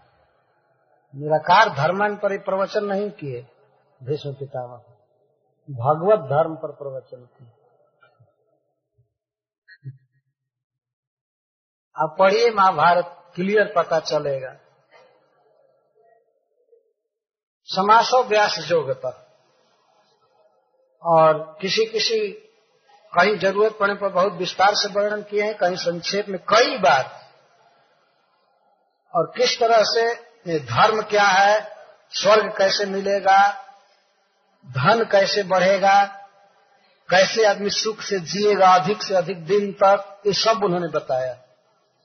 इसको काम कहते हैं। काम का अर्थ है इंद्रियों को खुश रखना, इंद्रिय तृप्ति। तो किस तरह हम इंद्रियों को सुख से रह करके और लंबी जीवन लंबा जीवन पा सकते हैं, सुख से जी सकते हैं, इस पर भी उन्होंने प्रवचन किया। धन कैसे बढ़ाया जा सकता है, इस पर भी प्रवचन। और इसके बाद स्वर्ग कैसे मिलेगा, इस पर भी प्रवचन है। इस प्रकार प्र... नाना आख्यान इतिहास से अनेक कहानियों में प्राचीन इतिहास सुना रहे थे। इस व्यक्ति ने इस प्रकार धन प्राप्त किया, इस प्रकार मुक्ति प्राप्त किया, इस वर्ण वाले ने अपने धर्म का पालन किया, इस आश्रम वाले ने अपने धर्म का पालन किया, सब सिखाया। इन विविध धर्मों पर प्रवचन करते करते करते करते वह समय आ गया जिस समय की प्रतीक्षा वे योगी करते हैं जो मृत्यु को अपने वश में रखते हैं। धर्मम प्रवदतस्तस्य स कालः प्रत्युपस्थितः यो योगिनः छंद मृत्युर्वांछितस्तुत्तरायण। छंद का अर्थ होता है इच्छा। अपनी इच्छा के अनुसार जिनकी मृत्यु होती है उनको छंद मृत्यु कहते हैं। तो छंद मृत्यु योगी जन एक काल प्रत्युपस्थित यो योगिन छंद मृत्युर वांछितस्तुत्तरायण। छंद का अर्थ होता है इच्छा। अपनी इच्छा के अनुसार जिनकी मृत्यु होती है उनको छंद मृत्यु कहते हैं। तो छंद मृत्यु योगी जन एक अवसर की प्रतीक्षा करते हैं, काल की प्रतीक्षा करते हैं। उस काल में हम शरीर छोड़ेंगे तो हमारी ऊर्ध्व गति होगी। समय भी अपनी ओर से हेल्प करता है। काल पर जरूर विचार करना चाहिए। कुछ लोग कहते हैं नहीं नहीं काल पर क्या विचार करना है, कभी भी मरो, कभी भी जियो, कभी भी कोई काम करो। हम लोग देखते हैं विवाह शादी में कितना काल पर विचार किया जाता है, लगन पर विचार किया जाता है, है ना। काल के अनुसार सब चलता है। तो शरीर छोड़ने के भी कुछ काल होते हैं, समय होते हैं। उस समय पापी आदमी भी यदि शरीर छोड़ता है तो वह काल अपनी ओर से कुछ मदद करता है उसकी शुभ गति में। और देश भी मदद करता है। जैसे देश मान लीजिए वृंदावन हो, वृंदावन हो, द्वारका हो, कुरुक्षेत्र हो, ऐसे जगह में यदि शरीर छूटता है तो वह देश, वह स्थान अपनी ओर से हमारी मदद करता है ऊपर उठाने में। तो देश काल का अंतर कहते। तो योगी जो अपनी इच्छा के अनुसार शरीर छोड़ने में समर्थ होते हैं, वे चाहते हैं कि हम उत्तरायण में शरीर छोड़े। उत्तरायण प्रारंभ होता है मकर संक्रांति के बाद, चौदह पंद्रह जनवरी से चालू होता है। इसके पहले दक्षिणायन रहता है। तो योगी लोग दक्षिणायन में शरीर नहीं छोड़ना चाहते। यदि अपनी इच्छा के अनुसार शरीर छोड़ सकते हैं तो। भीष्म पितामह भी इसी तरह के एक महान योगी थे। तो उनकी इच्छा थी कि मैं उत्तरायण में शरीर छोड़ूं और उस स्थिति में जबकि भगवान कृष्ण मेरे साथ रहे, इस तरह से शरीर छोड़ना चाहते। तो धर्म पर प्रवचन करते करते करते करते वह समय आ पहुंचा। देखिए युद्ध हुआ था एकादशी के दिन, अगहन एकादशी के दिन युद्ध प्रारंभ हुआ, गीता जयंती के दिन, तो अठारह दिन युद्ध चला। तो कितना होगा, लगभग अमावस्या आ जाएगी, पौष की अमावस्या। तो फिर माघ आ गया था, अभी वे बाण शिक्षा पर थे। कुछ काल और प्रवचन किए, तो प्रवचन करते करते करते करते सौ काल प्रत्युपस्थित, वह काल आ गया जिस काल की योगी लोग प्रतीक्षा करते। तो उस समय उन्होंने अपनी वाणी को चारों तरफ से समेट लिया, जो नाना इतिहास आख्यान कहने में वाणी फैली हुई थी उसको समेट लिया उन्होंने, मतलब बोलना छोड़ दिया और भगवान श्री कृष्ण का केवल वर्णन करने लगे। भीष्म पितामह के लिए यहाँ सहस्त्रणी शब्द का प्रयोग किया गया। सहस्त्रणी का अर्थ होता है जो एक सहस्त्र रथियों को कंट्रोल करे, उसको सहस्त्रणी कहते हैं। भीष्म पितामह महारथियों को कंट्रोल करते थे, उनके साथ सब लोग चलते थे, वे नायक थे, तो सहस्त्रणी कहा गया। अथवा सहस्त्रिणी पाठ होगा तो उसका अर्थ है कि हजारों विषयों के वर्णन में वाणी जो फैली थी उसको उन्होंने अपने कंट्रोल में किया और दूसरा वर्णन सुन छोड़ करके भगवान श्री कृष्ण में मन लगाए। तदोप संहृत गिरह सहस्र विमुक्त संगम मन आदि पुरुषे कृष्णे लसत पीत पटे चतुर्भुजे पुरस्थिते दिव्य धारे। उन्होंने भगवान श्री कृष्ण में मन को लगाया, तो श्री कृष्ण का वर्णन है। कैसे श्री कृष्ण? आदि पुरुष जो सबके कारण हैं, उन आदि पुरुष कृष्ण में मन लगाया। और कथम भूते कृष्ण लसत पीत पटे, जिनका पीत पट बहुत सुंदर लग रहा था, फहरा रहा था उस समय, लसत पीत पटे। और चतुर्भुजे पुरस्थिते, भीष्म पितामह के सामने बिल्कुल खड़े थे और उन उन पर अपना मन स्थिर किया भीष्म पितामह ने। और मिलित दृक्, आंखों को खुला रख करके ही, आंखों को बंद करके ध्यान नहीं कर रहे थे। और मिलित दृक्, मिलित कहते हैं बंद करना, आंखें खुली थी और ऐसे भगवान पर एक टक देख रहे थे। कैसे मन को भगवान में लगाए? विमुक्त संगम, उनका मन संसार के समस्त आसक्तियों से मुक्त था और कहीं मन नहीं जा रहा था, भगवान में लगा हुआ था। यदि हम लोग किसी रूप में मन लगाना चाहें तो ये बहुत कठिन है, मन भाग जाएगा। खुला लगाना तो और कठिन है, बंद करने पर भी नहीं लगा सकते। कुछ लोग तो ऐसे ध्यान पर बैठते हैं, लेकिन आज के युग में वास्तव में यह ध्यान एक नाटक मात्र होता है, वो ध्यान करते नहीं। लेकिन सामान्य लोग समझ लेते हैं, केवल आंख बंद होने से और शरीर सीधा रहकर बैठ जाने से लोग समझते हैं ध्यान कर रहे हैं। लेकिन ध्यान का वास्तविक मतलब है मन को भगवान में लगाना। यदि मन भगवान में लगा है तब माना जाएगा कि ये ध्यान हो रहा है। लेकिन आज ऐसे भी ध्यान करने वाले हैं, जो लोग उनसे पूछिए कि आप क्या ध्यान करते हैं, तो कहते हैं कि ज्योति का ध्यान करते हैं। कहां से वो ज्योति मिल रही है, ऐसे वो कल्पना करते हैं वास्तव में कि एक ज्योति आ रही है। कोई ज्योति आती होती नहीं है। ज्योति का ध्यान करना है तो उसे अच्छा है कि इस ट्यूबलाइट को देखा जाए या बल्ब को देखा जाए। कहीं भी आप देखिए शास्त्र में भगवान के अंग को छोड़कर और किसी के ध्यान की बात नहीं कही गई। ध्यानावस्थित तद गतेन मनसा पश्यन्ति यम योगिना, ध्यान से अवस्थित एकाग्र और तद गतेन भगवान में निविष्ट मन द्वारा उनका ध्यान करते हैं जोगी लोग। किसका? यम ब्रह्मा वरुणेन्द्र रुद्र मरुत स्तुनुवंत दिव्य स्तवई वेदई साम क्रमोपनिषदैर गायन्ति यम साम का। साम वेद को जानने वाले लोग जिनकी कीर्ति गाते हैं और वेदों के द्वारा जिनकी कीर्ति का वर्णन करते हैं, और ब्रह्मा रुद्र मरुत आदि जिनके रूप का ध्यान करते हैं, उन प्रभु का चिंतन करते हैं योगी लोग। ध्यानावस्थित तद गतेन मनसा पश्यन्ति जन योगिनः, उस हरि का हम ध्यान करते हैं।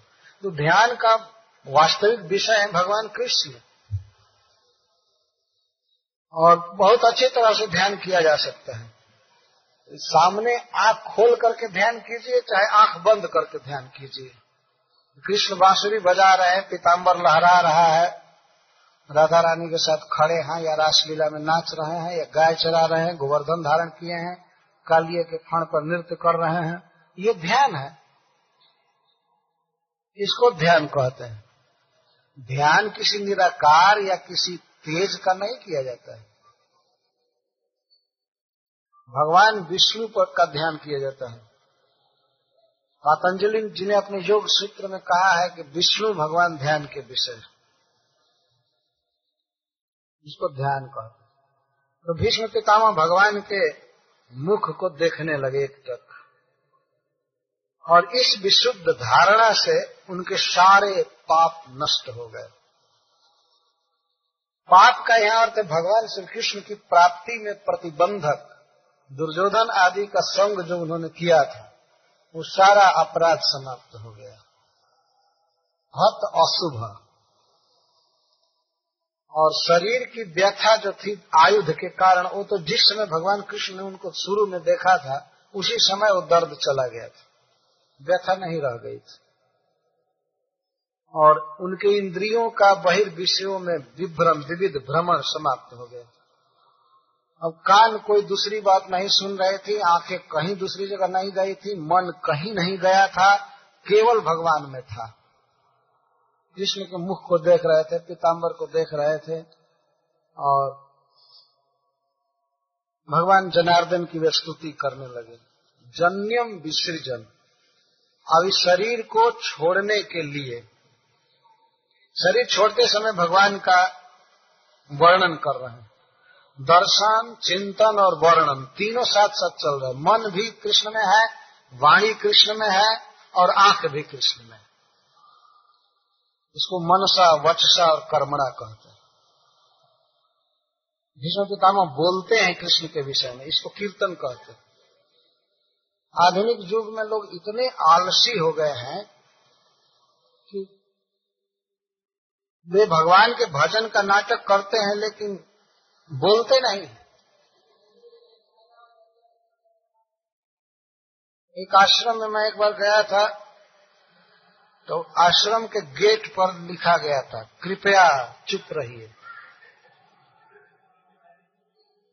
कृपया चुप रहिए। हमारे साथ दो भक्त गए थे नए नए, इन लोगों को तो ट्रेनिंग है कि जहां जाए वहां कीर्तनी और सदा हरि, हरे कृष्णा हरे कृष्णा कृष्णा कृष्णा हरे हरे, हरे राम हरे राम राम। तो दोनों लड़के हमसे आगे चले गए, आगे चले गए तो इन्होंने पढ़ा नहीं, और पढ़ते भी तो मानते नहीं, वो हरे कृष्णा हरे कृष्णा करते जा रहे। तब तक एक दौड़ करके आया उधर से एक आदमी, आकर कहा चुप चुप चुप, ये बच्चे तो डिस्टर्ब हो गए, चुप। तो मैं इसके बाद लगभग एक डेढ़ मिनट के बाद प्रवेश किया, तो वो लोग चुपचाप बैठे थे, और वो कह करके मना करके चला गया घर में। वो कहा महाराज तो चुप रहने के लिए कहता है। तो मैं कहा और जोर से बोलो, चुप रहने के लिए कहा और जोर से बोलो, हरे कृष्णा हरे कृष्णा कृष्णा कृष्णा हरे हरे, हरे राम हरे राम राम राम। जब बोलने लगे तो फिर वो आदमी आया, फिर आदमी आया, कहा कि मैं आप लोगों को चुप रहने के लिए कहा ना, मैं कहा नहीं आप भी बोलिए हरे कृष्णा, बोलिए बोलिए आप भी बोलिए हरे कृष्णा हरे कृष्णा कृष्णा कृष्णा हरे हरे हरे राम हरे राम राम राम। तो वो थोड़ा नर्व होकर कहा नहीं स्वामी जी यहाँ का नियम है कि सबको चुपचाप बैठाया जाता है, यहाँ का एक नियम ही है कि जो आएगा चुपचाप बैठने को कहा जाएगा। और बताया कि हमारे गुरु महाराज जब आसन पर आते हैं तो उस समय वो भी चुप बैठते हैं, जो भी आता है चुप रहता है, चुप और और कोई बात नहीं, वो लोग चुपचाप आते हैं दर्शन करते हैं चले जाते हैं।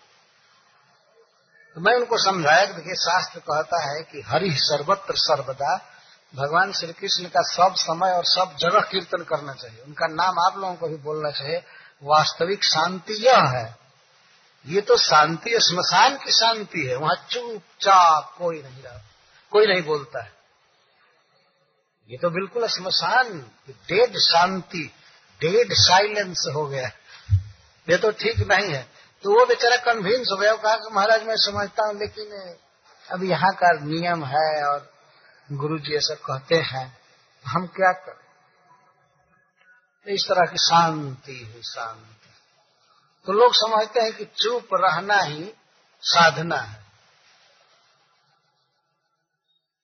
एक बार जब श्रील प्रभुपाद जी आए थे भारत विदेश से भारत में अपने चालीस शिष्यों के साथ, बंबई में जब रुके थे तो उसमें भारत साधु समाज का सम्मेलन चल रहा था बंबई में, बहुत सुंदर मंच लगाया गया था, बड़े बड़े महामंडलेश्वर और कौन कौन आचार्य लोग सब आए थे, भारत साधु समाज का अध्यक्ष आए थे, कई कई लोग। तो वो लोग बड़ी श्रद्धा से श्रील प्रभुपाद जी को भी निमंत्रण दिए, सुना उन्होंने कि एक लोग कीर्तन करते हैं तो जरा बुलाया जाए, यहाँ कीर्तन कर रहे हैं। तो श्रील प्रभुपाद जी बैठे, ऐसे बड़ा आसन था तो वहाँ आकर बीच में बैठे, सभी साधु महात्मा मंच पर बैठे थे, बड़े बड़े, सबको बैठने का अधिकार नहीं था, महान महान महांत लोग और मंडलेश्वर मठाधीश ये जो भी हैं सब बैठे थे। तो प्रभुपाद जी ने कहा कि थोड़ा कीर्तन हम करना चाहते हैं, तो उन्होंने कहा हाँ हाँ कीर्तन होना चाहिए।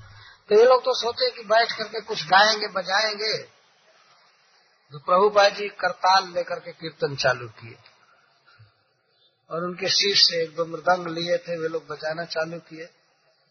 पहले तो बैठ कर बजा रहे थे, प्रभुपाद जी ने इशारा किया कि खड़ा होकर के बजाओ, प्रभुपाद जी बैठे रहे।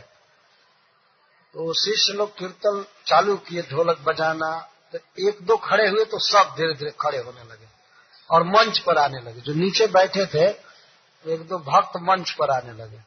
मंच पर आकर के जब कीर्तन चालू किए, जब जमने लगा कीर्तन तब तो उनके पैर भी दाएं बाएं चलना चालू हुए। तो ये विदेशी भक्त केयर नहीं कर रहे थे कि हमारा पैर मंडलेश्वर के सिर के पास जा रहा है, इधर इधर, और मंडलेश्वर लोग धीरे धीरे सरकने लगे आसन से। चाहिए तो था कि खड़े हो जाते कीर्तन में, है कि नहीं, लेकिन अब वो अपनी गरिमा बनाए रखना चाहते थे। अब कैसे इन लड़कों के बीच में नाचे, लेकिन वो लड़के तो लड़के थे, अब वो लोग केयर नहीं करते थे। प्रभुपाद जी कीर्तन की ताल बढ़ाए और नाचना चालू हुआ, तो पैर कहाँ जा रहा है, भांज रहे हैं, सभी लोग मंच छोड़कर नीचे हो गए, मंडलेश्वर लोग सब लोग नीचे हो गए। और इसके बाद मचा कीर्तन, कीर्तन मचा तो दर्शक उसमें आना चालू किए, रोका जाने लगा, नहीं नहीं आप लोग नीचे रहे नीचे, लेकिन वो आना चाहते थे, सब नाचना चाहते थे। और नाच चालू हुआ, मंच पूरा अधिकृत हो गया, साफ हो गया, कोई अब था नहीं सामने। कुछ लोग छिप करके देख रहे थे, मंडलेश्वर लोग, कोई कुछ लोग, क्या हो रहा है। इसलिए प्रभुपाद जी को इसके बाद बोलने के लिए कुछ टाइम दिया गया, तो बोले कि मुझे जो कुछ बोलना था वो तो हम लोग करके दिखा दिया,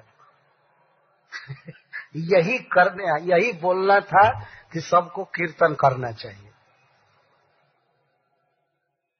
सबको कीर्तन करना चाहिए। तो ये हम लोगों को सिखाया गया है। वास्तव में इस युग में यह डेड साइलेंस उचित नहीं, बिल्कुल चुप रहो चुप रहो, कुछ पता ही नहीं चले कि क्या सोच रहा है क्या करेगा, और बोला कब, जब मना करना हुआ, मत बोलो। और हम लोग कहते चांद हरे कृष्णा, इधर से हरि बोल ये तो उपदेश है हमेशा। तो उधर से लिखा गया चुप रहो, हम लोग कहते हरि बोल। चुप क्यों रहे, हरि हरि बोलो हम लोग चुप के विरोधी हैं वास्तव में। मन से भी चिंतन होना चाहिए, वाणी से कीर्तन होना चाहिए, और शरीर से दर्शन होना चाहिए भगवान का।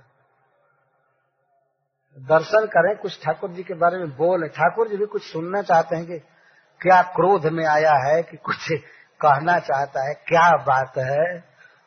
तो हमें तो कुछ तो कहना चाहिए। भगवान श्री राम को प्रणाम करते हैं तो कहते हैं नीलाम्बुज श्यामल कोमलांग, सीता समारोपित बाम भाग, पाणव महासायक चारु चापम, नमामि रामम रघुवंशनाभम। कुछ वर्णन करके प्रणाम करते हैं, कृष्ण को प्रणाम करते हैं। नमो ब्रह्मांड देवाय, गो ब्राह्मण हिताय च, जगद हिताय कृष्णाय गोविंदाय नमो नमः।